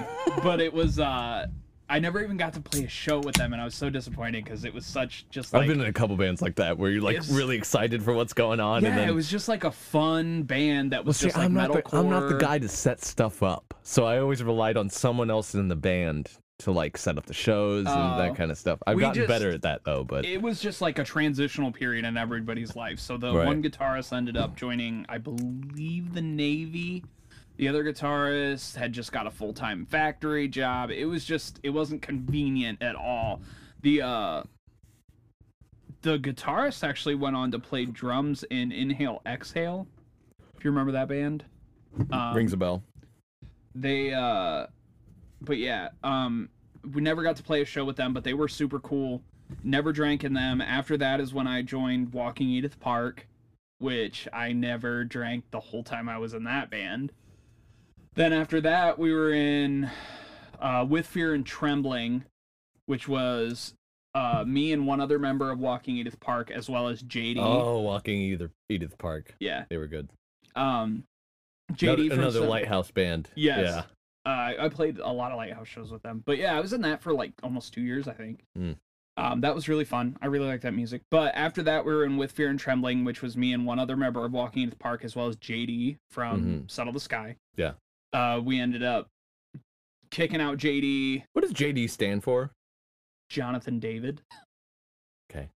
Okay. That's it. I thought it was gonna be like John Dorian, which is a great name. No, that's his first his I middle need name. to write a book with a We always joke guy around- named John Dorian. That's a that's a Right? good name.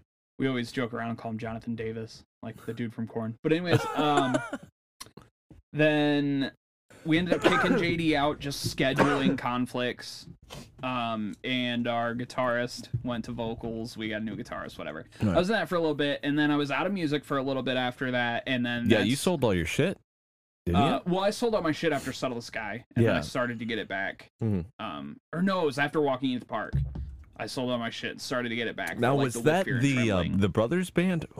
Walking in the Park? Yeah. yeah. that was the brothers. Yeah. Yeah, so uh they had actually when I joined, they had kicked the oldest brother out Mm.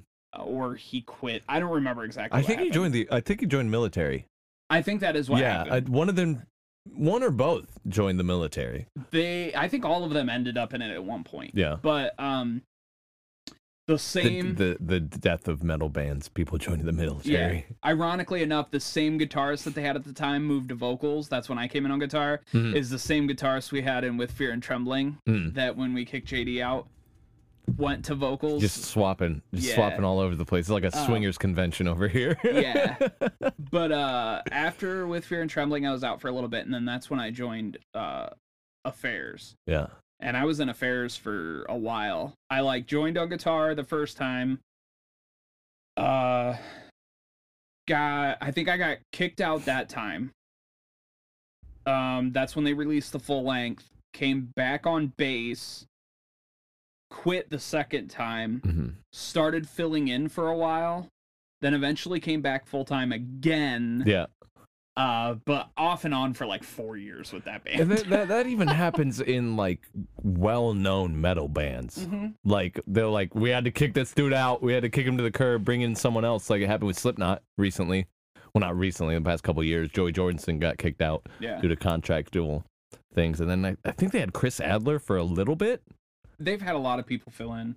Yeah, and then they tried to they tried to hide who their new drummer was, and like in a music video, the sleeve rolled down for like a second on his right arm, and they saw this like little bit of a tattoo, Yep. and the internet like went to work and figured out immediately who their drummer was. I didn't realize who it was. Like even after they announced him, like I Yeah. knew his name, but I didn't realize like who he was. I can't remember the name. I don't remember the name. I follow him on social media, but you know who his dad is, right? Hmm.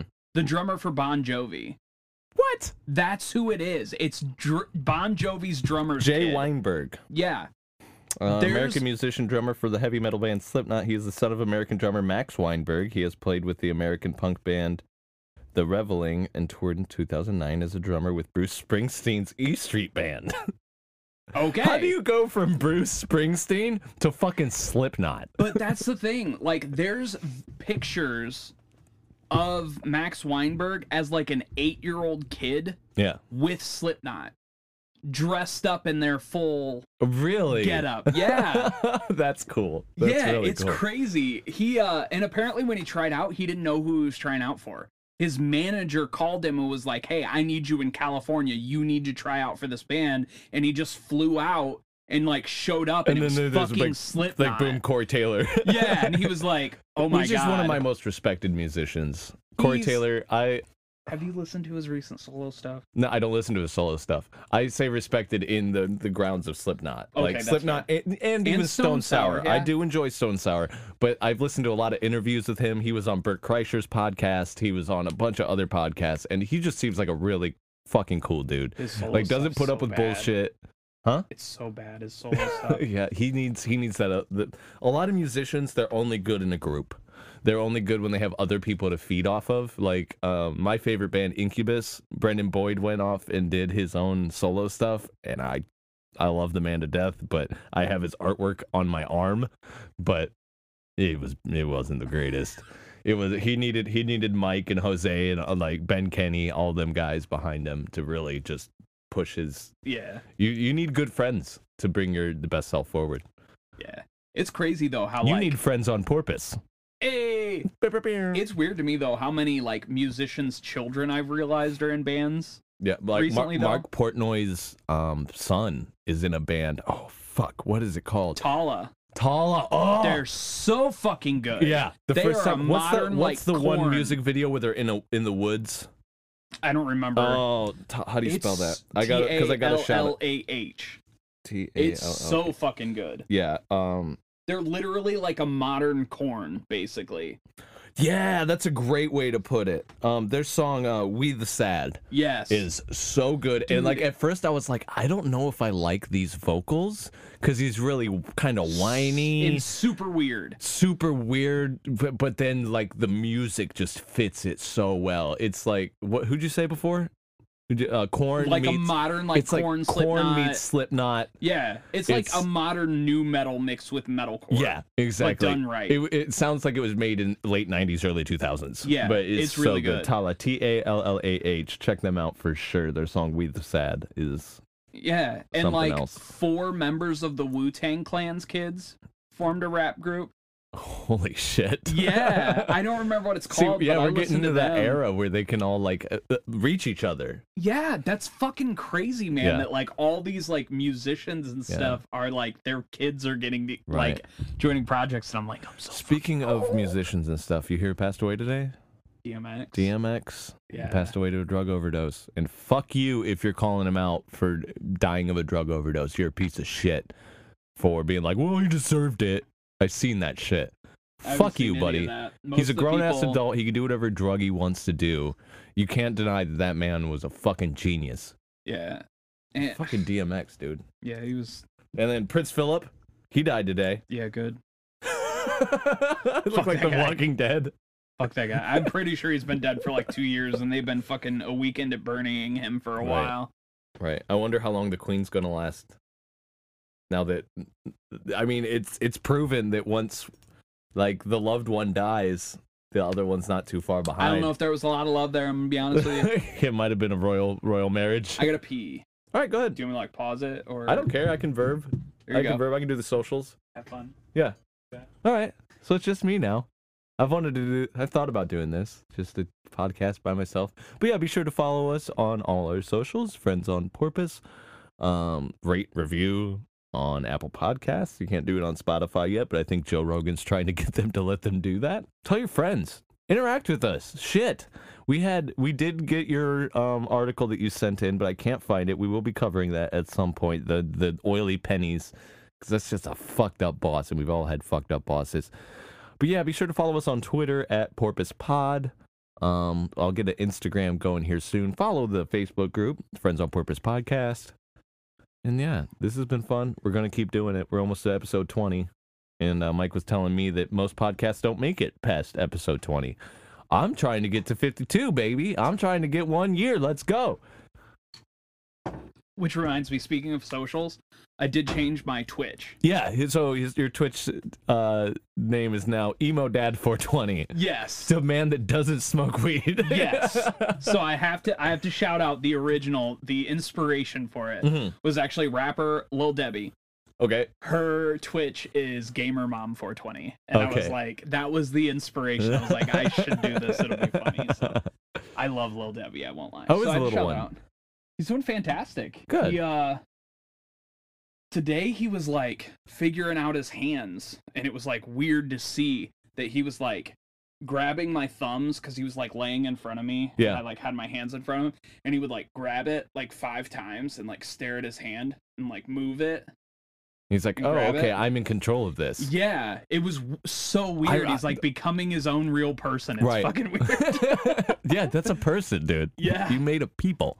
Hmm You made a fucking people. I did have a. Oh shit. Let me pull up my notes here. i did Right, have a little bit more music stuff i want to go into Yeah, absolutely, absolutely. So there wasn't like anything crazy to go into with like walking to the park or get down Big Rig or with Fear and Trembling or whatever. Yeah. Um, affairs I did quite a bit with. Played a lot of shows all over several different states. That was fun. Uh, after that, for a while, I joined uh like punk hardcore band that I really enjoyed. Punk bands are fun because because the music can be really simple, but it it I never got to play a show with them. and Yeah. I'm bummed because it was one of my favorite projects I've ever been involved with. Called Borrowed in Blue. They went on to play shows, but I didn't get to play with them. that's a good name. Borrowed in Blue. That's really good. was. They were good. But uh after that I think I did I don't know roughly like 150 projects that never went anywhere. Uh, never played shows or anything.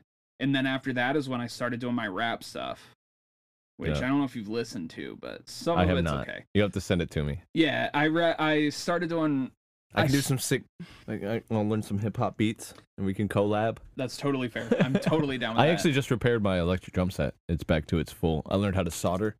I oh learned yeah. how to put the diodes back in and shit like that because like all the wires just popped out of the diodes because I was a new drummer when I bought a mesh mesh kit yeah. and I was like slamming on it and it was just popping wires out of the diodes and shit like that. So I had to learn how to solder all that. But yeah. But I uh I started originally like rap. I, I was into rap way before I was into metal. I Mhm. started writing rap. I remember being like 11 years old and like recording rap on like cassettes in my bedroom. Right. right. Um, because I remember, is Mike and I'm here to say yeah, I I originally my I Like- love Jesus in a certain way. pretty much um I remember that cassettes you couldn't record there was these two little plastic tabs on top and you were, Yeah. couldn't record if those were busted out Yeah. so i would chew on paper essentially like you would a spit wad Yeah. and like stuff the paper in there so i could record over them Oh, okay. um wow, that was very intuitive. yeah uh and i remember i rapped originally my name was the sequel because i'm the second Oh, Um, that, that that's pretty dope. That's pretty dope. it was stupid but uh Here's the sequel. yeah so I, I wrote rap for years before i started getting into metal and i got my first guitar so uh, in my 20s i started writing again and what was your first guitar? my very first guitar was a first act shitty Oh, I mean, it, it, was bad after that was actually the uh, oh it's in a case but i have a epiphone sg that i sanded Nice. down repainted Yeah. Oh, yeah, I've seen that. yeah some of my that. guitars are in cases i i got rid of one of my stands so i have like four That's why it opened up. I was like, Yes. what changed to open up the room? Yeah, like four of my guitars are in cases, plus my other buddy's still fixing my seven strings, so I don't have that one here right now. But, um, so I started writing rap pretty early, and then in my twenties, I decided I wanted to do like a like a joke Yeah. rap project or whatever.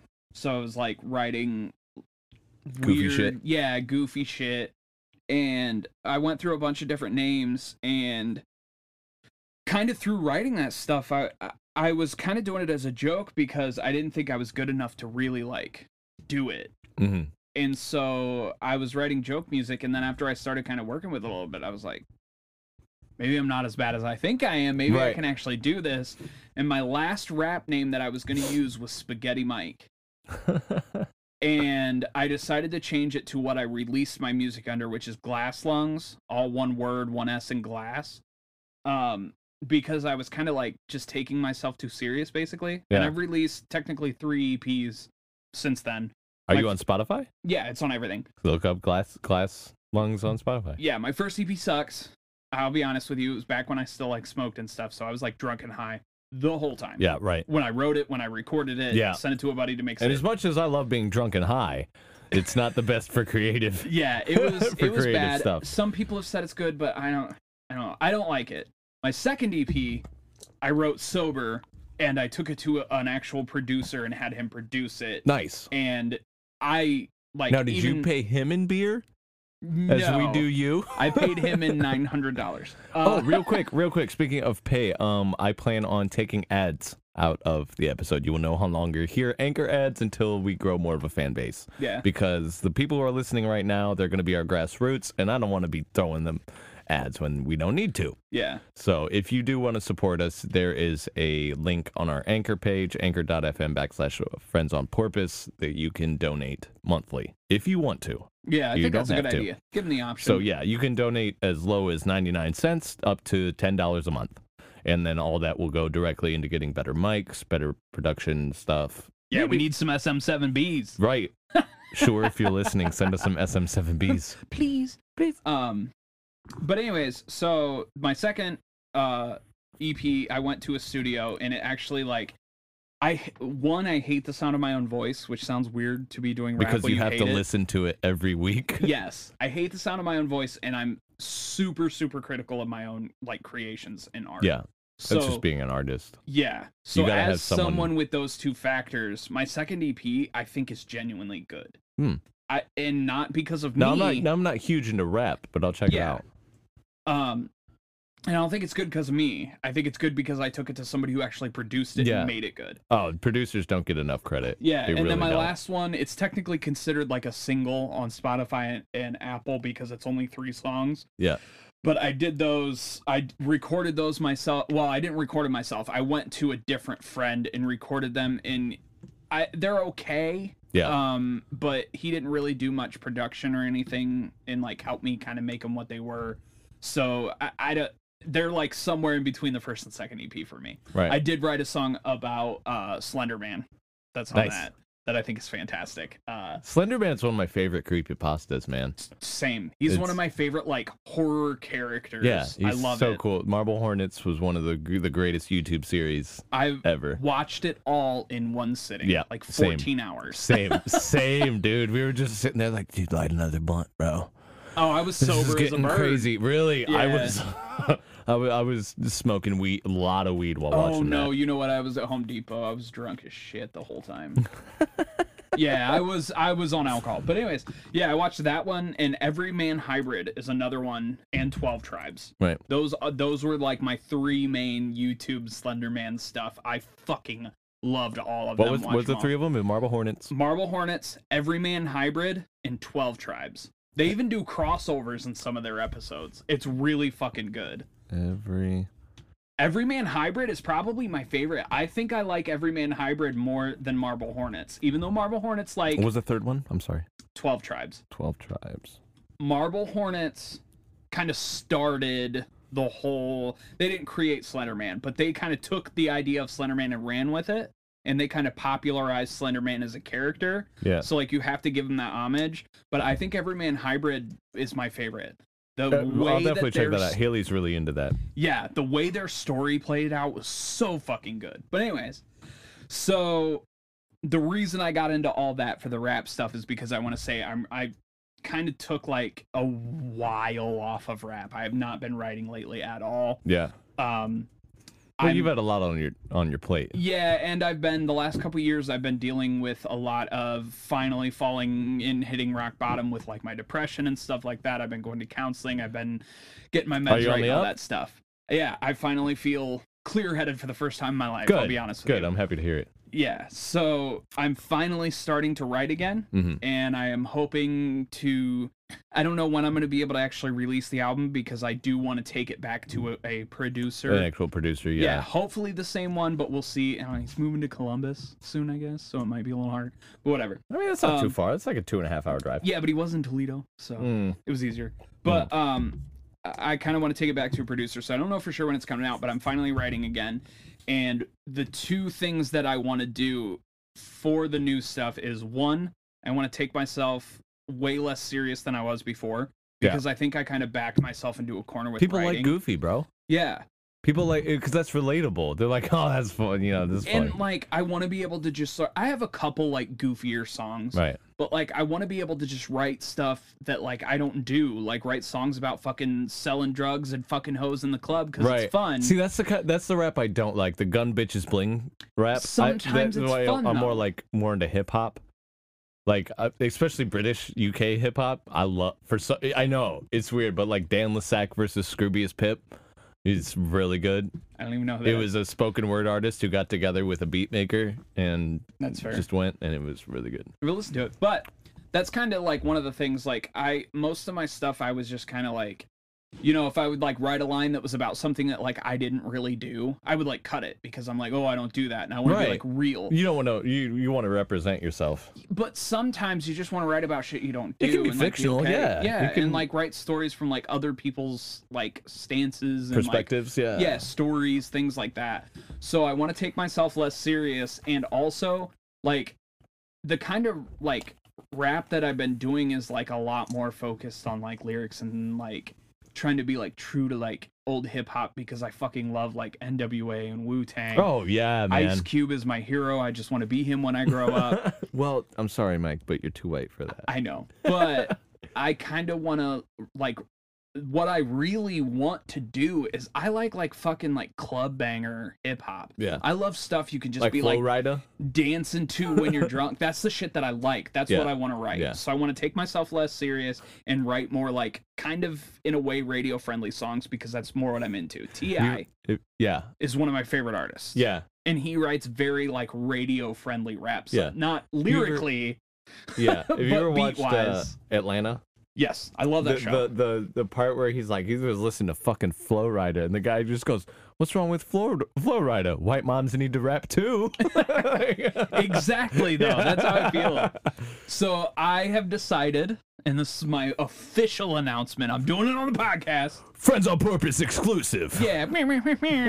um, I'm chain going back to Spaghetti Mike.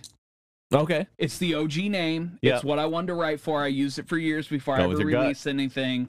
And I kind of want to distance myself a little bit from the glass lung stuff. Yeah. So I'm going back to Spaghetti Mike.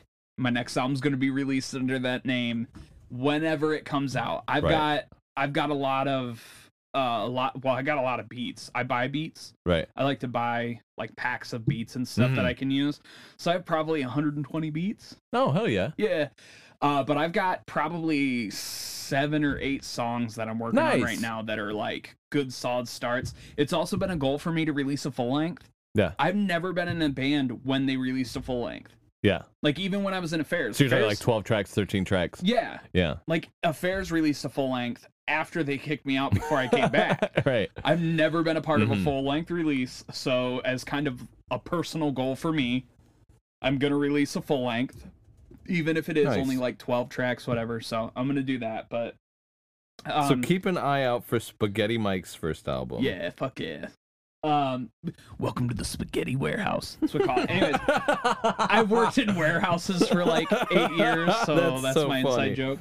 Uh, other than that, the only other thing that I've been working on musically is I've been very slowly over the last couple of years working on my own like solo indie emo project stuff. Uh, which I have a page for and everything. The the group's going to be called a Midwest November.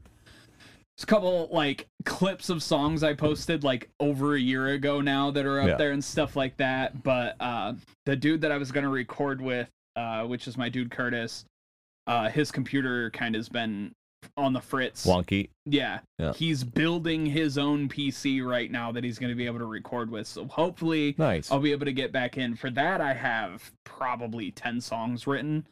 Um, the biggest issue I'm having with that stuff is that, again, I hate the sound of my own voice and I want to sing on it. Right. So, like, I'm hoping it turns out the way that I feel about uh, one of my favorite albums of all time, which is Chiodos' All Well That, All's Well That Ends Well. Mhm. I don't think Craig Owens could sing on that at all. His voice was not good Yeah. but it fit the music so well that I don't care. And he later, Craig Owens went on to be a good vocalist, and I think his voice Right. matured so much that he did really well later. But specifically that era of that album, I don't think his voice was quote unquote good. Yeah. It just fit, and that's what I'm hoping to try to go for. Is that Yeah. even though I'm not a good singer, it'll fit the context. Th- Um, With rap, it's all about energy. It's the energy you rap, I have on your voice. Like my niece has um uh her boyfriend is into rap, and his lyrics are really good. I just think he needs to work on his rapping voice, yeah, like because he's kind of just talking like this.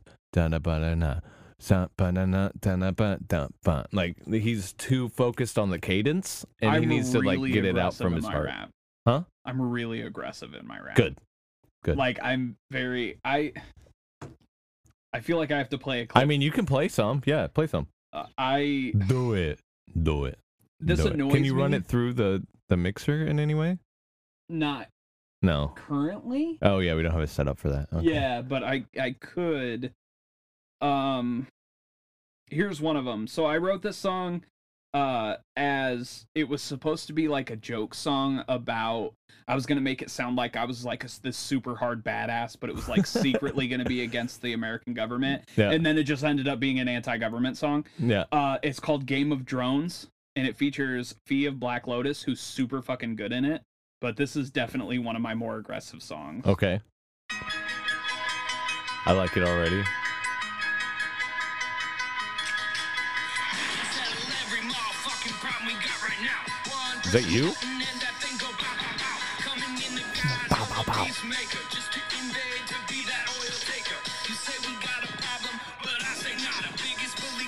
Is good, you? always trying to come at me like my You got that. You got the voice for it. Hell yeah. Super aggressive. I was I was really like hesitant. I was like, I really hope I don't hate this. No, this is good.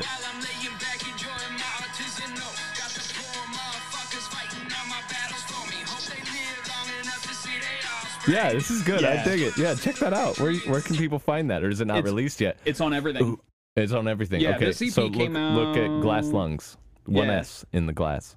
And then Fee, his his verse is so fucking good. I want to show you that. This is the hook.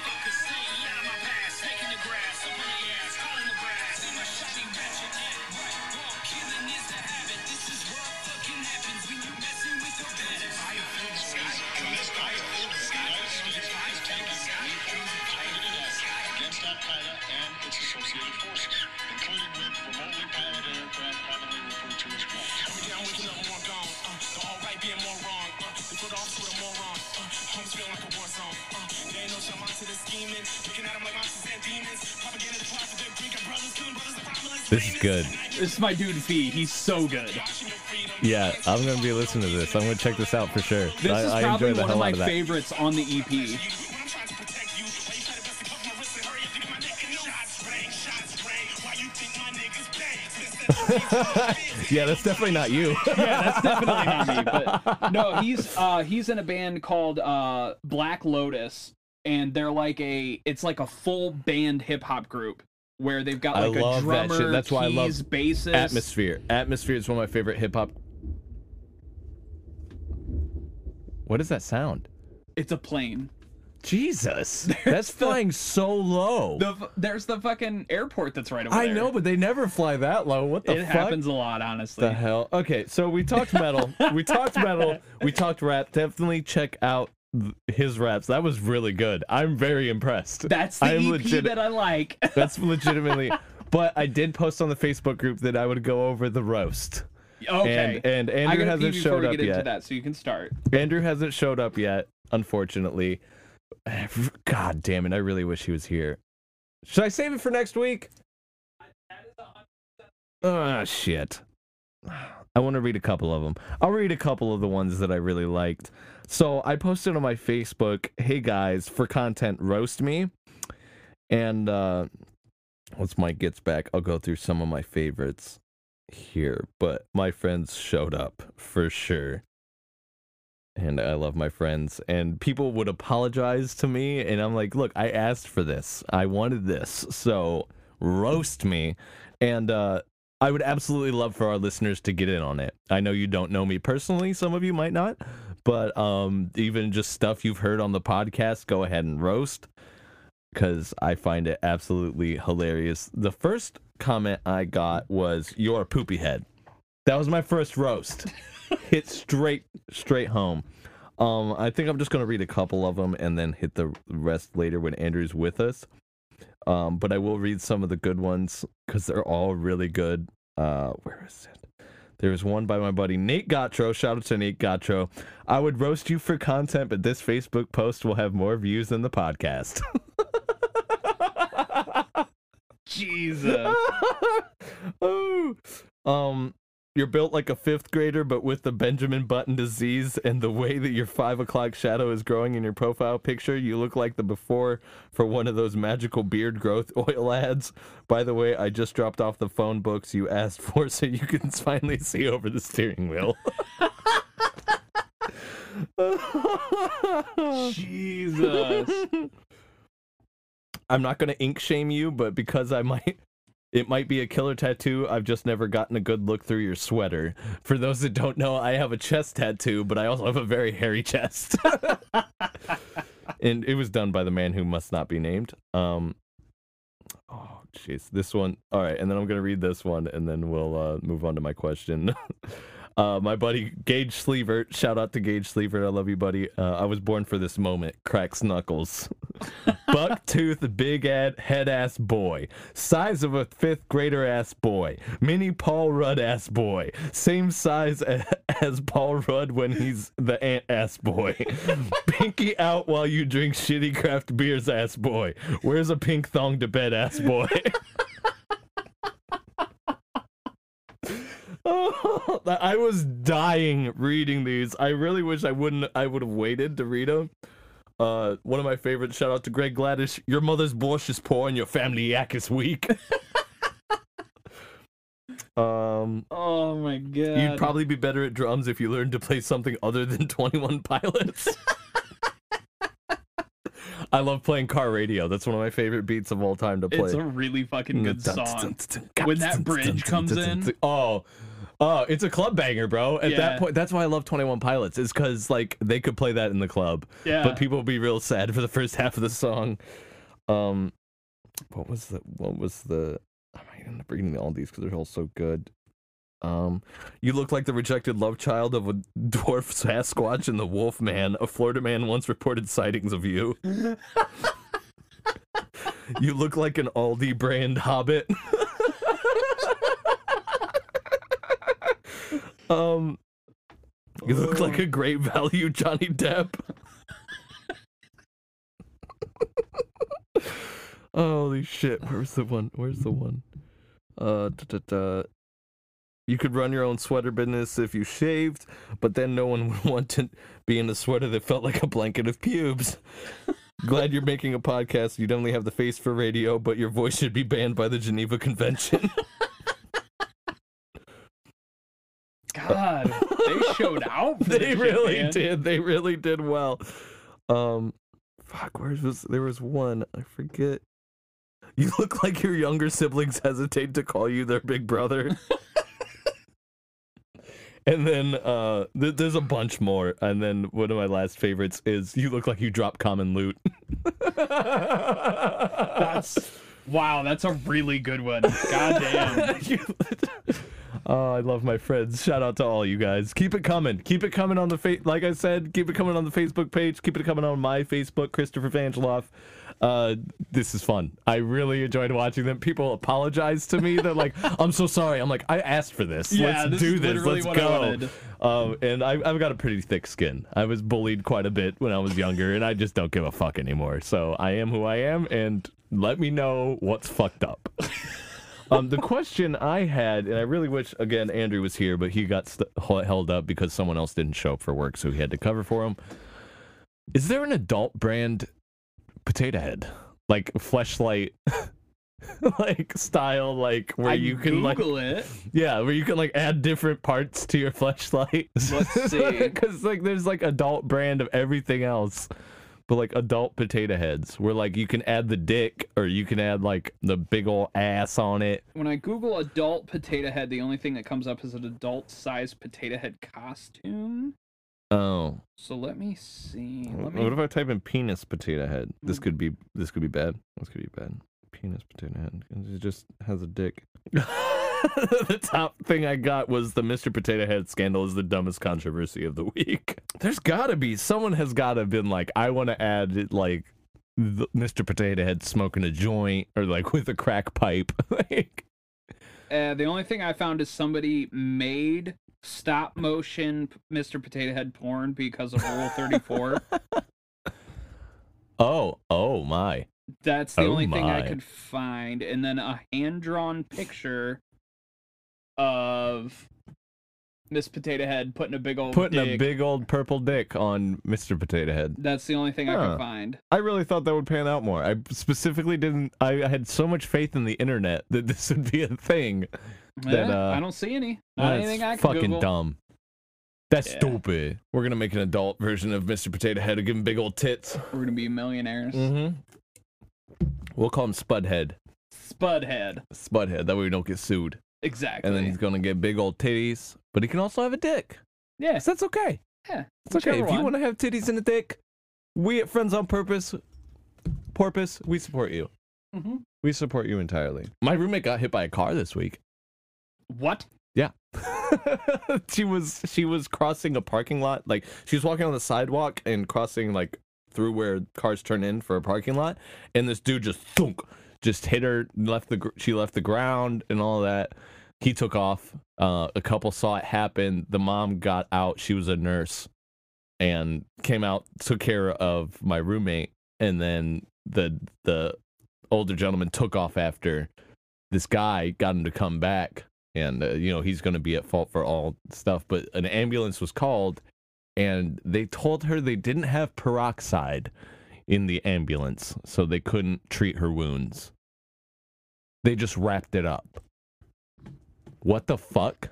Like what do you have in what do you have in there then? We got sour patch kids but we don't have peroxide. Like what the fuck? like you figure peroxide would be like Yeah. bounds of plenty in an ambulance. But she had the ambulance drop her off back home and came in and like knocked on her door was like hey i was hit by a car just so you know. And we were like wait wait wait what? Yeah. like hang on a second. Why are you not in the hospital? And she goes oh i don't need it. And i told her i was like you're probably in shock like you don't like i was i asked her did you leave the ground? She goes yeah. And i was like you need to go to the hospital because you might have internal bleeding. Yeah. like, and apparently it was an older gentleman he's paying for all of it. He fucking better because there's a police report about it. Yeah. but uh, and then she was like, "No, I don't need it. I don't need it. I don't need it." And then our other roommate talked to her, and then three hours later, she's like, "I'm going to the hospital, guys. I'll be back later." And then, of course, BG's hospital. They didn't do fucking shit. I hate the the hospital here. If you've ever been to the Bowling Green Hospital, I just feel like they assume everyone is drunk. they they assume they're drunk or lying because they were like giving her all sorts of shit. Now she's she's a short, maybe five foot five, blonde, long blonde hair. Sugoi, I'm really into Japanese culture. What's up? Like that whole thing, and I could totally see why they'd be like, okay, but. When someone comes in with their leg bleeding and says, Yeah. "I was just hit by a car," you like you think they would go like, "Okay, we'll do some X-rays, make sure there's no like internal bleeding, any of that stuff." But we literally had to go to the CVS and get her like wound treatment for this. I'm like, "What the fuck are we paying you people for?" Jesus Christ. Like, she's got to pay for that ambulance ride now. yeah, it's gonna Well, be five k Yeah, minimally. that's insane. Yeah. That is insane. Do you know how much a cough drop costs in the hospital?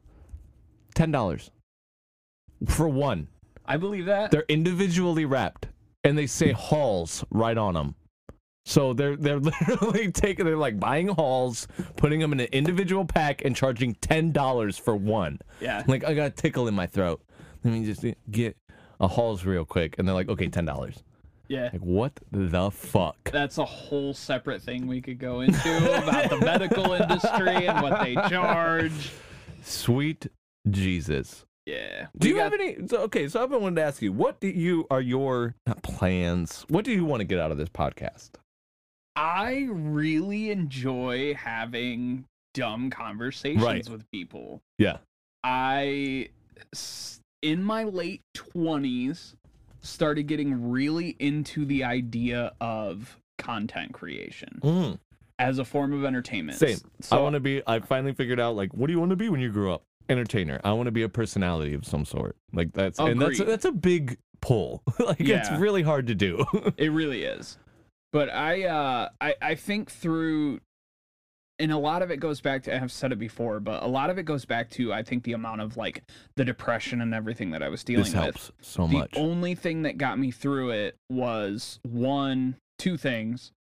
One was listening to other people's content yeah. and Well, it's almost like you're sitting in a room of friends. yeah. Like when I listen to like Tell 'em Steve Dave or um, Round Table of Gentlemen, it's Mhm. like you're, you're it's kind of like you're outside of a window of a really good party. Yeah, Like, and basically. you're just hearing like all the funny shit And going on. just like like creating things that I know that other people enjoy. Right.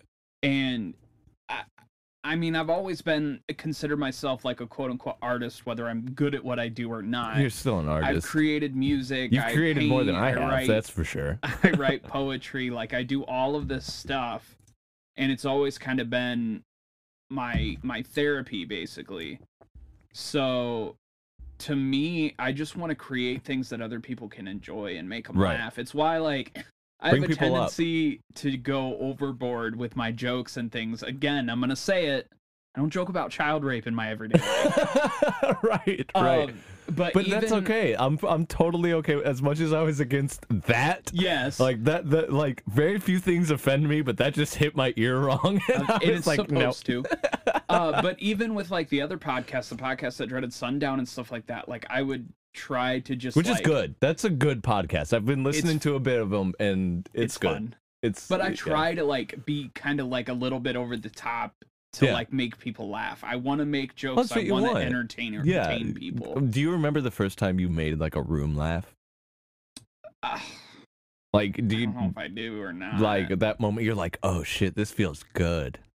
This feels real good to make everybody laugh. I've always kind of been like that. Like I was always the quote. I never got voted it because you know Right, the, the class clown. But I was always the class clown. I would always make people laugh. That was just like kind of always like my spot. right. Um, and I, it's so weird to me because I'm so surprised I really didn't get into more forms of like entertainment sooner. Right. I, I really wish I would have gotten into like how stand up works yeah, and that kind of stuff. Because not to toot my own horn, but I have I feel like I have the voice and like I can change my voice to do wild things to entertain. yeah, And it, I'd really I, I don't think I could do stand up. I don't have the writing prowess for it. agree. Like the here's the setup, here's the punch down, here's the the whole thing. But I do enjoy it, so that's why I wanted to start a podcast and be like, our conversations are funny, so let's just go with that. Because I'm more I'm more of like a in the moment, Mhm. like give me something and I'll riff on it. That's kind of yeah, thing. hundred percent same where I'm at.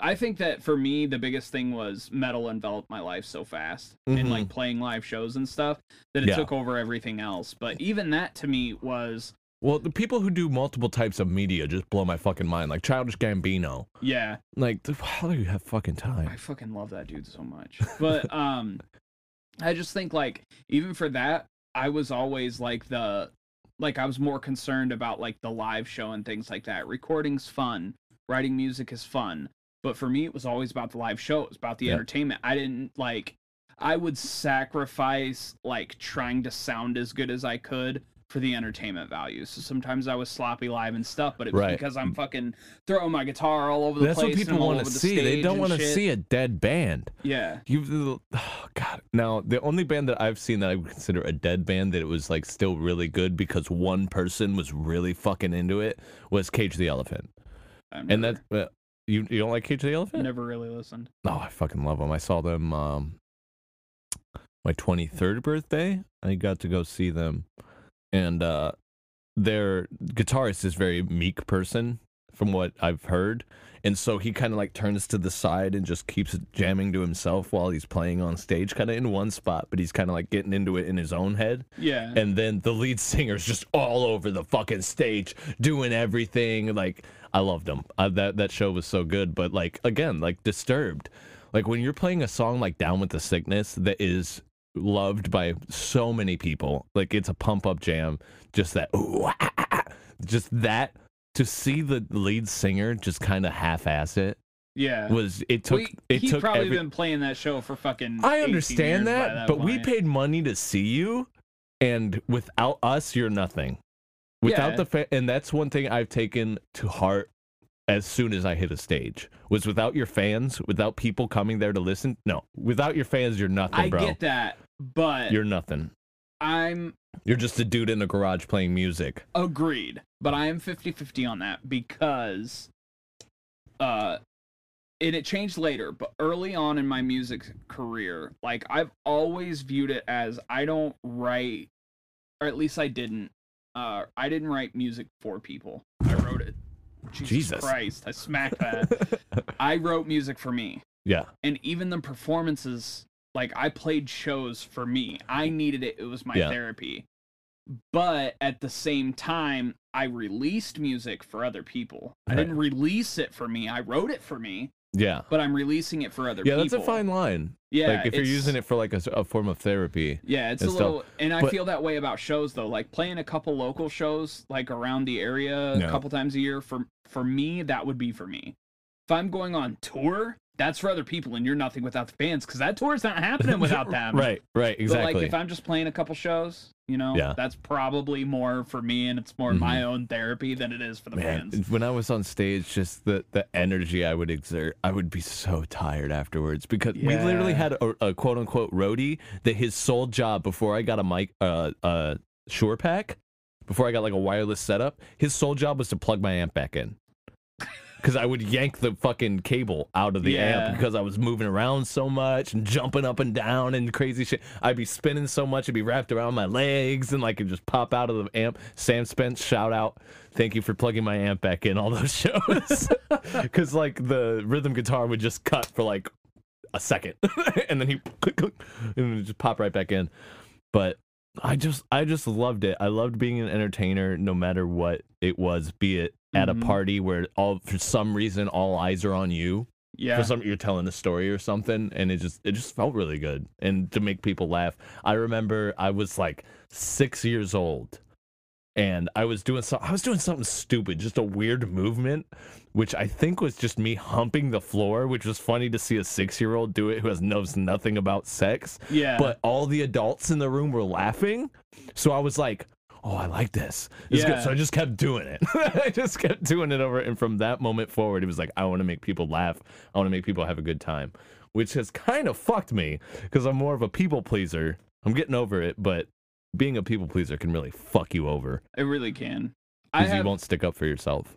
and that's the thing. I have, and it, it's really basically later in my early, my later in my early, uh, later in my twenties because before that I was kind of so involved in music and stuff like that. I didn't really consider like entertainment as like a a thing that I wanted to do. But I have such like a fine line between things now where like there's certain like times and places and venues for it. Yeah. So I wouldn't really consider myself a people pleaser. I have no problem pissing people off. I think it's part of the reason. I gotta pee. I gotta pee real bad. I've been holding it. You're good. You I, can keep going. You I can can keep again too. Uh, but like, I don't know. I think it's part of the reason I'm good at my job that I do now is because I don't care what you think. Uh, like this has to happen. We're gonna get it done. But I've always had like venues. It's why I think that I kind of step things up when I'm on a podcast, or what tends to happen is when I'm drunk in a party and I'm trying to entertain people is I have certain venues that I want to be that entertainment for, and I can kind of shut it off. I can be serious. I can have a serious conversation, and I can just be, I don't know, normal for certain things. But then when I want to turn it on, I can also be that kind of entertainer and stuff like that. I don't know. It's a, it's a weird thing. I really, really, really want to try my hand at acting. I've never done it before. Uh, I was in like a couple plays and stuff when I was like in school, but I've never done anything outside of that. Yeah, same. I've also wanted to try acting in some form. Um, I did a little bit. I do. Uh, I did. Uh, I was Jean Valjean in uh rendition of Les Mis, but that's a little bit different. You're singing, and I've been. yeah. I was singing for 12 years, and carrying Marius across the stage was very difficult for someone my size. Yeah. But um, I enjoyed it, but I never did it again.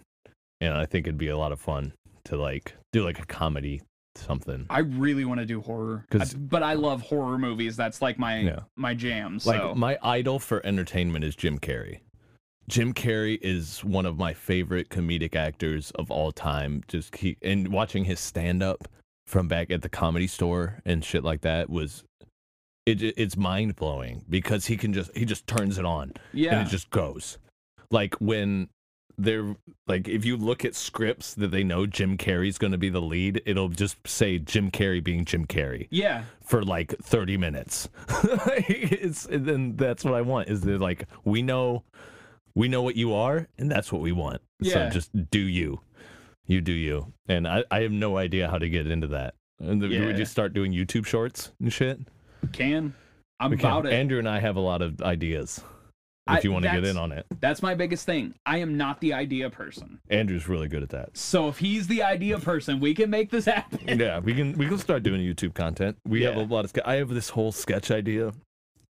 So, for those non-smokers out there, I was uh, gonna say, do you want to give it away? oh, I'll do it right now. And if someone else can do this, I would love to see it. If they can do it better than I can, I would absolutely love to see it. But um, I was at the time that I came up with this, I was watching a lot of uh, videos of like mixology and stuff like that, and they were so elaborate with this crazy music, and they would slow mo the pour of it. And uh, I'm a big 420 friendly guy. I love doing my dabs, and what I want is to do a YouTube video where you start out like a very nice piece of glass, like a, a glass pipe with your concentrate and like a really like I would be really nicely dressed and I'm like getting my dab already and there's like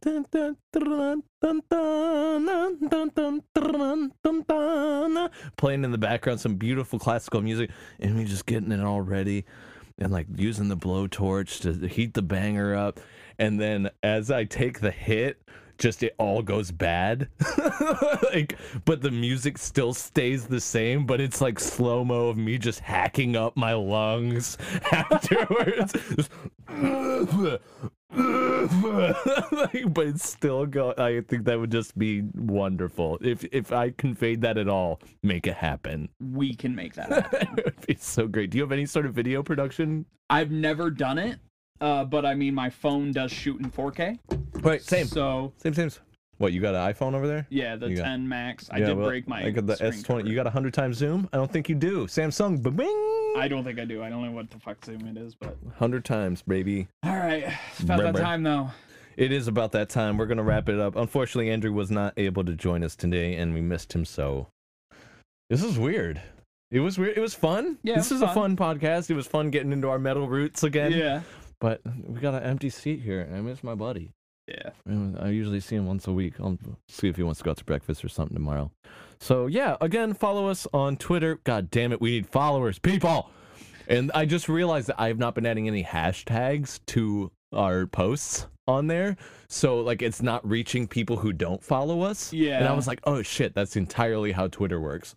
So I'm gonna start doing that a lot more. As soon as I did do it once, like people liked it that I had no idea who they were and stuff like that. Yeah. When I compared you to a dwarf. Good. I read you it. You got a dwarf build, bro. I read it and I was like, oh, I'm the dwarf. ain't Yeah, Andrew's definitely Andrew's definitely the elf, and I'm definitely the hobbit. So um, just follow us on Twitter at Porpoise Pod, and just fucking be good to each other, guys. We're still going through some bullshit right now of Yeah. this division of stuff. Be friends. Be friends on Porpoise. Okay.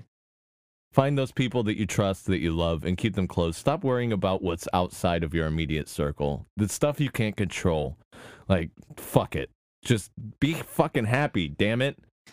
I'm like, oh, I'm all better now. My depression is gone. He told me to be happy. But like, focus on those around. That's what helped my mental health was focusing on those around me, what I can change, and stop worrying about the stuff you can't.